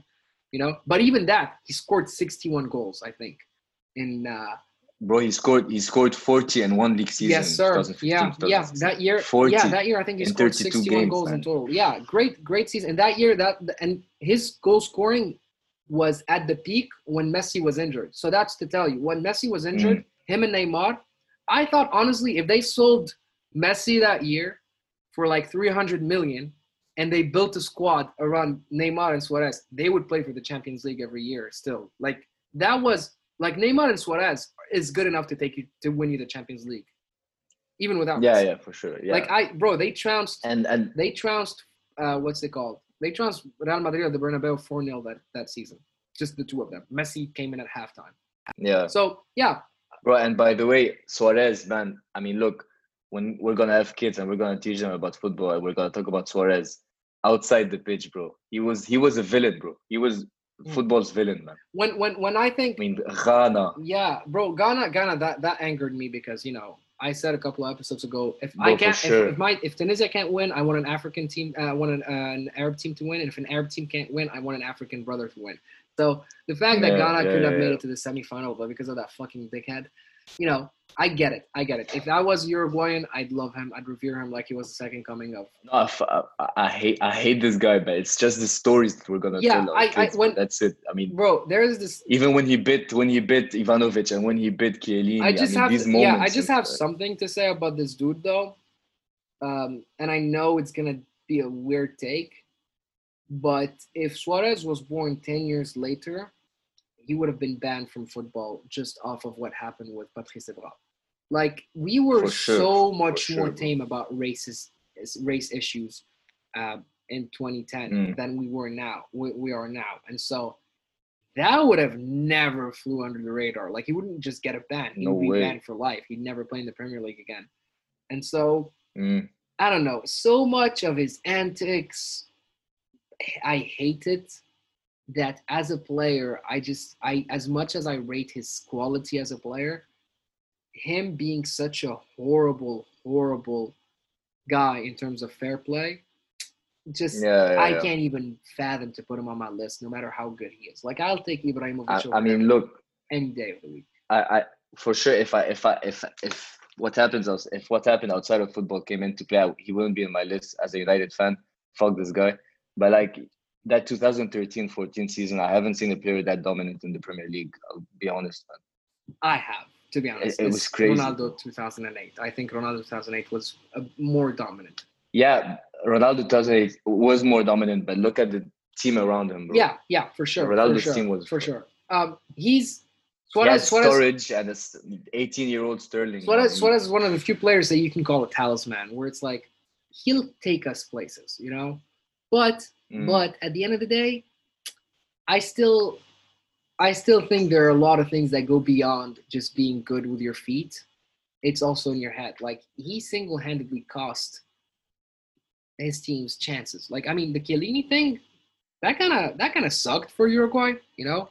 So he, yeah. he played that card so many times. He was a huge diver, and to me, cheating goes back to the same thing. It's you don't trust your skills enough to know that to, to know that you could win in a legitimate way, so you're cheating to circumvent that. And so to me, Suarez. And that's one way to look at it for sure. And yeah. so Suarez doesn't get a pass. Mm. But uh, skill wise, yeah, he's definitely one of the he's definitely one of the best strikers we've had. God, I mean, since the Champions League became a thing, bro. Like seriously, in the last thirty years, you can't count on your yeah. on your hand how many strikers. Like I know he's a better player than Samuel Eto'o, right?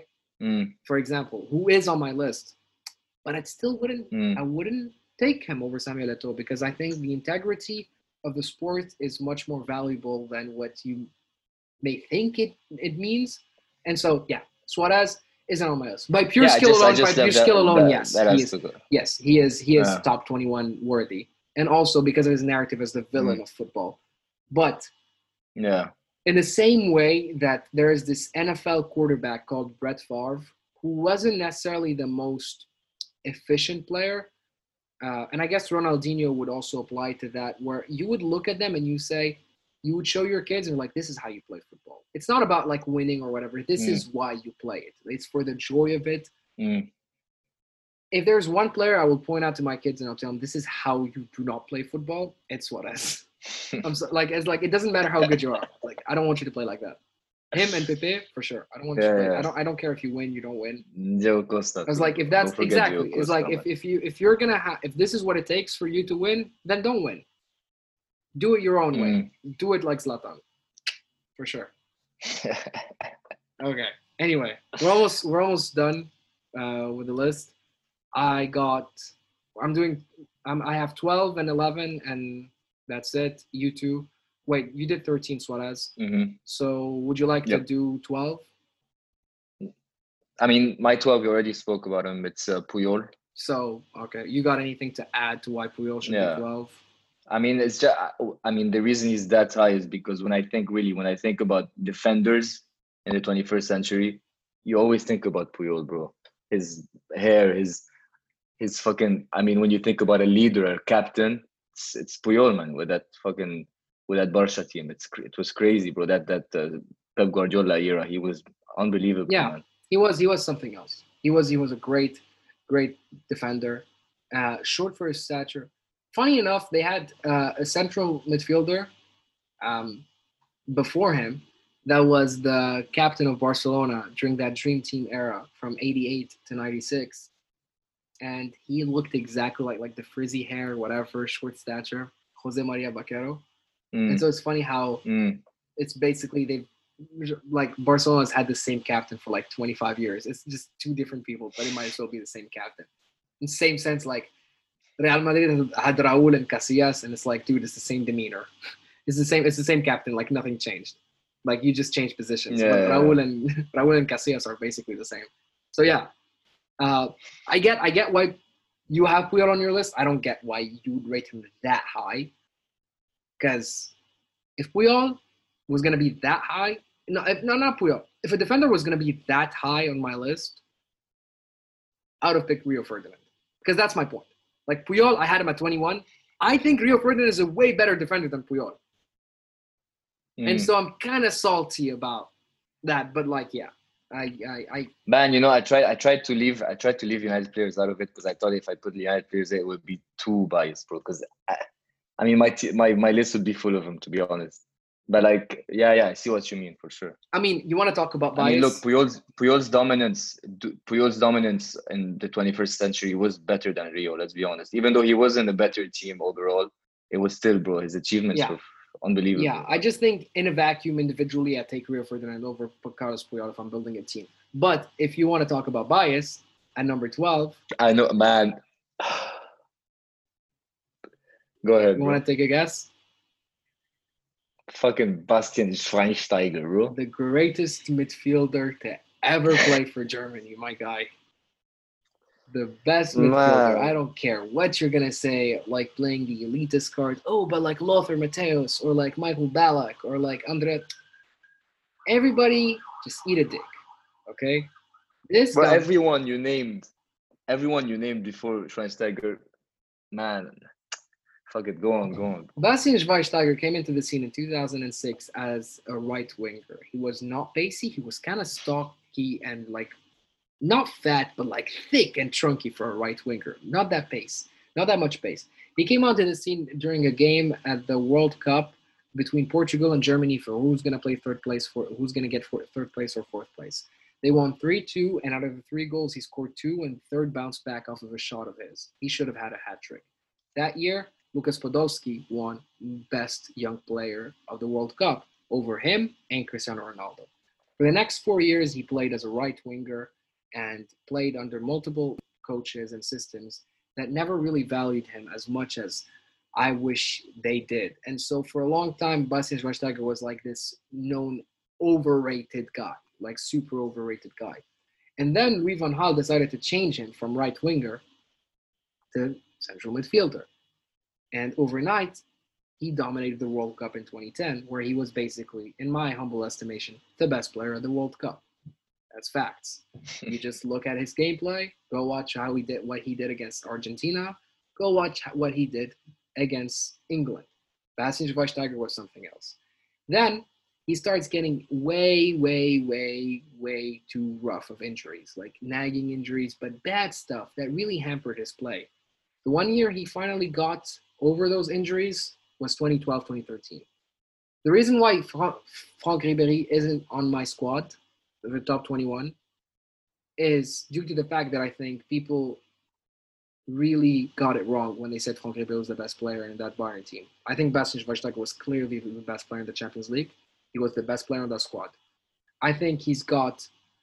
Um, a lot of people don't actually watch Bundesliga as much as they watch football.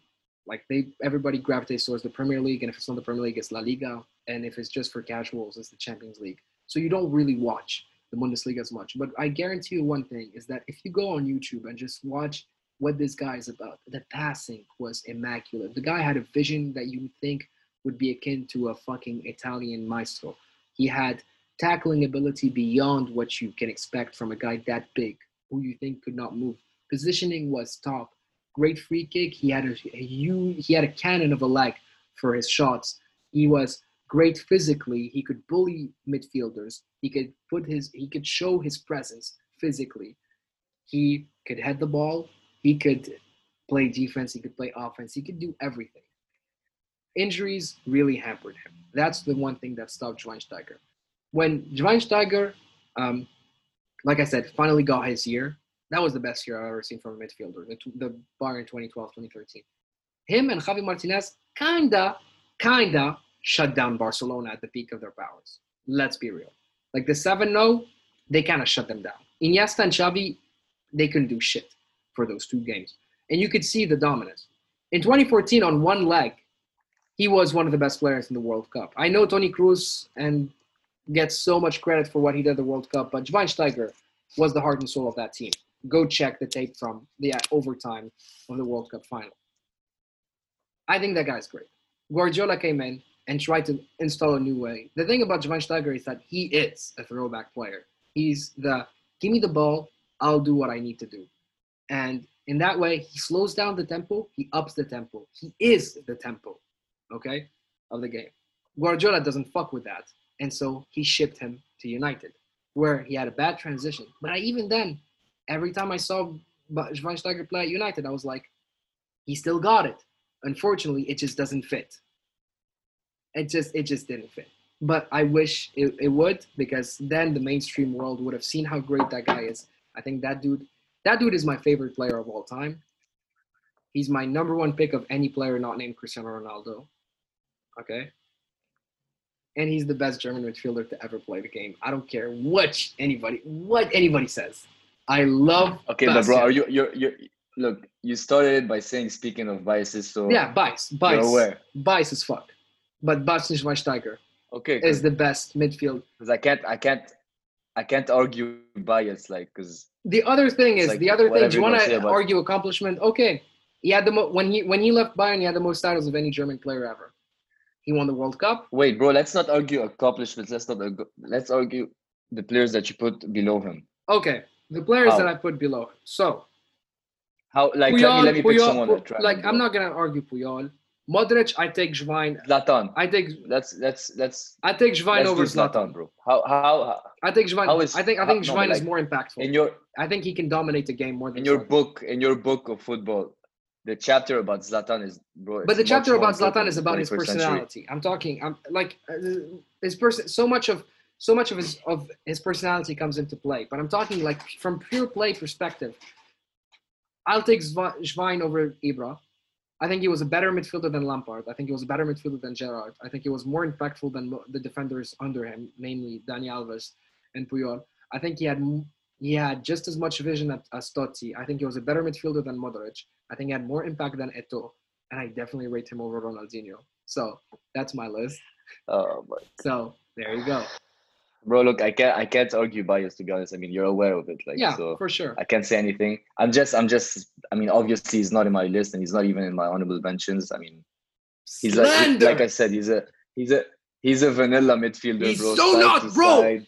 Bro, oh my 98% god. 98% pass accuracy. No. I, and Bro, and, okay, long I'm, passes I'm, was a better long bias, passer than Gerrard, And that's facts. He was a better tackler than. Patrick Vieira. That's facts. He had more stamina than okay, Makelele. That's facts. The guy was the perfect midfielder.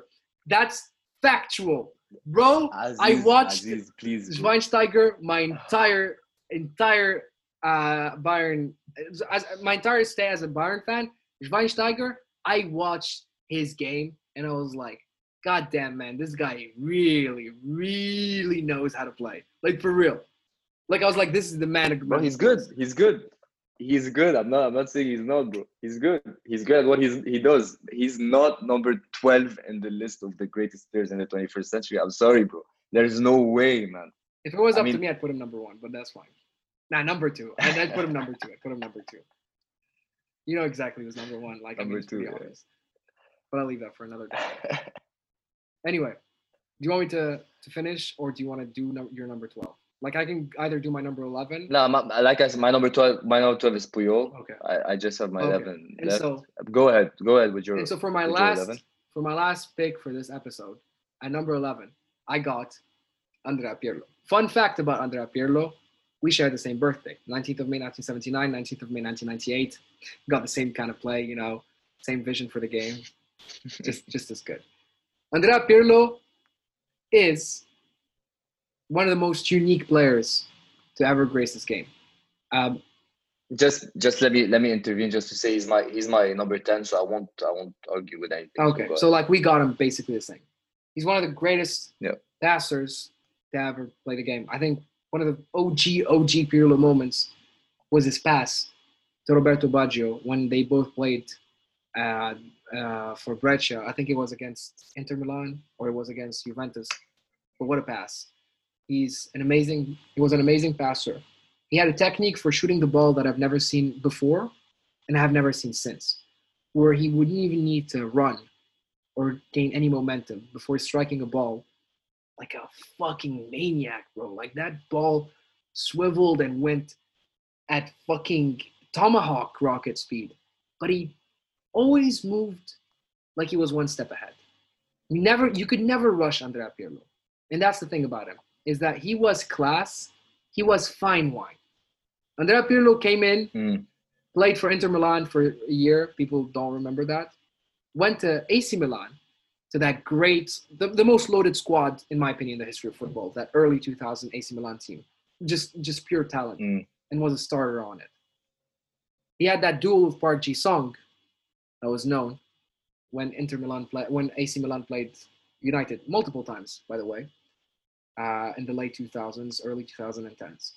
And then he kind of faded away, where he was taken on a free transfer to Juventus. Like AC Milan didn't want him anymore as a 33 year old. He had a resurgence alongside Buffon that year, who I referred to earlier for your segment.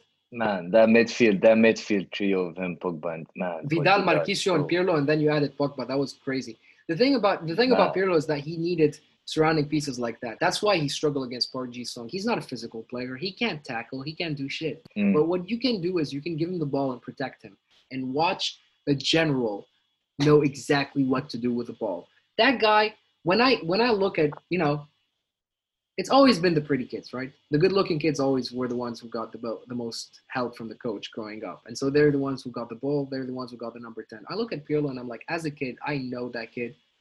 I know him as a kid. Like everybody was like, give him the ball. Just in Pirlo we trust, and in Pirlo you do trust. Well, uh, it, it, the passing accuracy. He's the greatest. He's the greatest uh, long passer, deep lying, deep lying midfielder we've ever seen. I yes, think. yes, yeah. I think he in terms of playmaker. Again, Pirlo makes you nostalgic for an era that never existed, about a position that never actually was a thing, right? Like the deep mm. lying mm. playmaker, you think like it was actually a thing at some point. It really never was.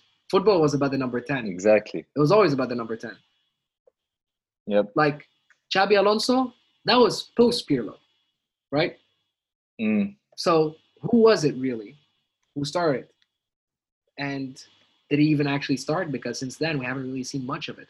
That's the thing. Pirlo is a unique player. He's one of one. He's in a vacuum. He's in his own pocket universe. There's only one player like him, and it's him, and that's it. But boy, he was classy. He was beautiful. He was elegant. He's always got like, especially that beard added some Socrates to him, where you felt like this guy was a Greek philosopher on the pitch. And honestly, a thinking man's football player. That's how it defined Pirlo. Like if you're if you man, think that, of yourself that 2006 World Cup final, man, that final. I think I think was... I think the most encap the most well encapsulating moment of Pirlo's career was the pass he made to Fabio Grosso at the World Cup semifinal against Germany. Because the thing about it was mm. Italy won 2-0, but they scored at the 119 and 121st minute. And so the 119 Fabio Grosso mm. scores a great goal. But I want everybody to watch. At the 119th minute, there's a minute away. This is for the World Cup final in Germany against Germany. And he gets the ball on the edge of the box. And the guy is strutting, basically, faking the ball, and then does basically a no-look pass to Fabio Grosso, who slots it in the, you know, the edge of from the edge of the box. Great goal. But you're like, the class and the cool you had to have to make that pass at that moment. Pirlo was always aware of the moment. His dummy pass to Marchisio against uh, England at the World Cup, same stuff. The guy had a flair that he was able to impact the game without really running. In fact, you never saw Pirlo run. Anyhow, mm. I have an affinity for him because we share the same birthday and because I've always loved this game. So shout out to Pirlo, number 11, to me, the best midfielder to play. Uh, yeah, yeah, the best midfielder in the history of Italy. Facts, facts. The Italian national yeah, team, yeah, yeah, yeah, the best midfielder. I'm, I'm trying to think. Italy never had that many great midfielders. Like, yeah, Carlo mm. Ancelotti. Um, what's the name of the other guy? Uh, Donadoni. Like, they never had that great of a midfield anyway. They weren't. It wasn't their thing. So yeah, Andrea Pirlo mm. might be the greatest midfielder in the history of Italy, at least post World War II, or else it would have been Valentino Mazzola. But anyway, that's where I will stop about my ranking. Now you're number eleven. Okay, my number eleven. His prime years were probably in the nineties, bro, in the late nineties. But man, I couldn't, I couldn't leave him out of this list, bro. And you don't have him in yours. Slander, uh, slanderous Aziz vibes. Do you know who it is? Of course, or, phenomenal. Bro, phenomenal, man. Make your case for why he should be what, in, what and I have, I, say, I have, I have a point to make of why why he shouldn't be in. It's just my, my, my case is just the 2002 World Cup. I mean, he was amazing, and and I mean his time at Madrid. I I mean it ended really badly, but I mean the start of it was pretty good, pretty decent. It wasn't his prime, like I said, and I mean, as an athlete, he was never top class. He was never up there. Wait, but like that 2002 like man no, at Madrid, especially at the later Yeah, because like when when gave, his, early in his career, like that was the best athlete to ever he play. Was, bro, he was he was a monster, bro. He was at 20 years old. He looked 38, bro. He was fucking. His physical strength was fucking and his speed, unbelievable. His speed beyond anything. Like, yeah, the guy yeah, is the fastest under, striker to ever play the game. Facts. Fastest striker mm. to ever play the game. But yeah, we're talking about. That bro, that 2002, bro. Just look at that Brazil kid with the number nine in the middle and the haircut, bro. Man. I mean, you did the haircut was, last yeah. year during quarantine, so I can see the legacy is still intact. Listen, man. I mean, yeah, yeah. Scored 81 goals, I think, for Real Madrid in 110 something games. Mm. So his ratio wasn't that bad at Madrid. He's top scored the league. No, yes. But, but, here's why Fenomeno shouldn't be on here. Okay. And I know it sounds slanderous, but trust me, I think Ronaldo Fenomeno is the greatest talent in the history of football. And I think even with everything, he's still one of the five greatest players in the history of the game. That's how much I love Fenomeno. He's the greatest. He's the greatest striker to ever play. In my for opinion, sure, for sure. My dad would say Van Basten. By far, bro. Yeah, I mean, my dad would say Van Basten. I, but I would pick, thirty years. That's it. But I would take Ronaldo. Here's why I think Ronaldo shouldn't be in um, for the 2000s. So Ronaldo got injured in 1999. Okay, and didn't play for basically three years. So when you start from 2000, there's no Ronaldo in 2000. There's mm. no Ronaldo in 2001. There's no Ronaldo in 2002 up until the World Cup. He has a great World Cup. Mm. I'm not going to deny that. But, but, one thing we fail to forget, we fail to remember about the World Cup is that you know who was just as instrumental? Rivaldo. Rivaldo scored in every single game except the world uh, up until the World Cup semifinal. Rivaldo assisted mm. basically the two goals he scored at the World Cup final. If it wasn't for Rivaldo, he doesn't score those two goals. The dummy and then the shot that Oliver Kahn had to deflect. Literally, he gifted him two mm. goals. So Rivaldo was to me the actual best player of that early of that 2002 Brazil team. I think Ronaldo Ronaldo scored eight goals and that was great, but Rivaldo, I think. Is it? Is it? I think no, he's actually he's the second top scorer in the World Cup history after Klose. Yes. Yeah, yeah, mm. and mainly it's mainly due to those eight goals in 2002.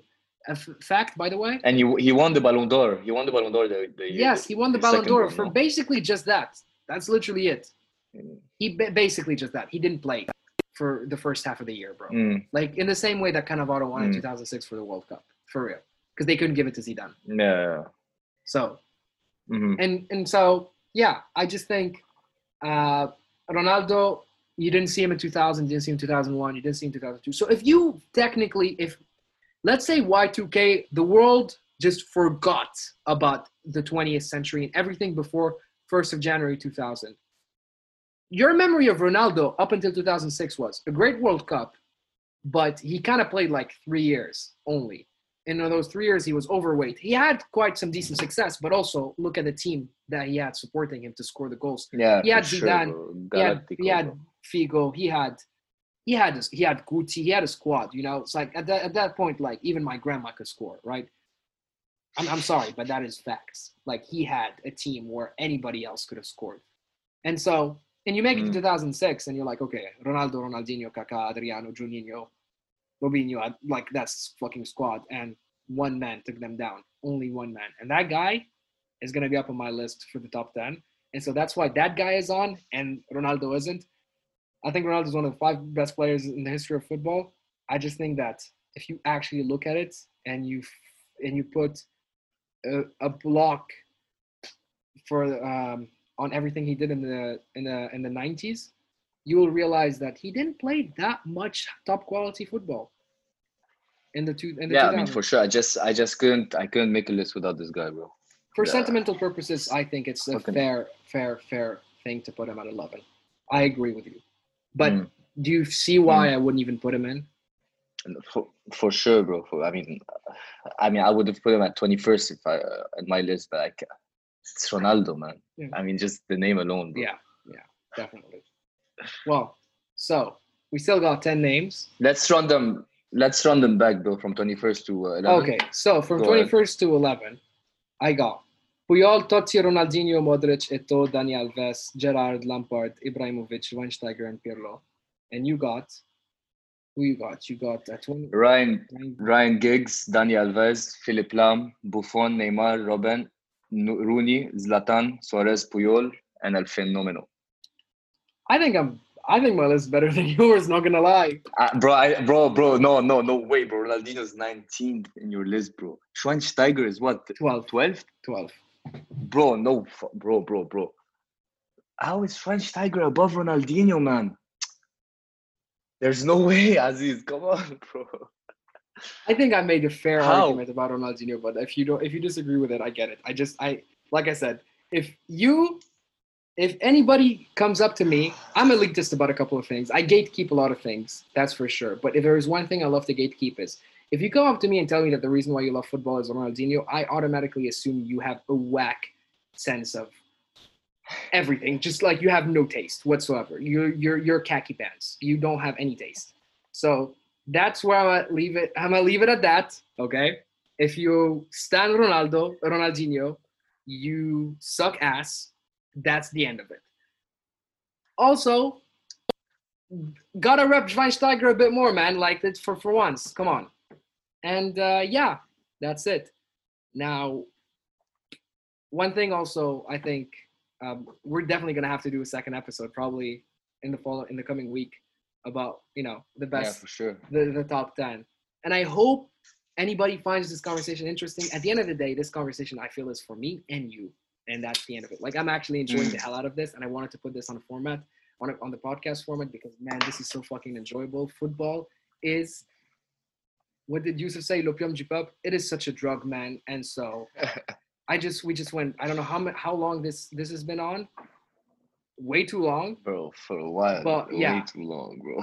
but yeah, uh, if you ever decide to one day teach your kids the same way I learned about football from my dad, if one day you want to teach your kids about what the 21st century looked like when you were 22, 23, in terms of football, from A to Z. Just show him Ronaldinho. Oh, eat ass, bro. Get the fuck out. Get the fuck out. Okay, we're gonna leave it at that. We're gonna leave it at that. I'm done, bro. Thank you so much, so much for coming on this podcast. I know you've been really supportive. Pleasure, bro. For of, of this little project, Always. this little endeavor. Love it. Love the support. It's been great, seriously, to have you on the side, uh, to have you on our side. And so, want to thank you one more time, and hopefully, we'll see you next time, for right? Sure. Uh, for sure, yeah. for sure, bro. Okay. Well, thank you guys for listening, and we'll see you next week. Peace out.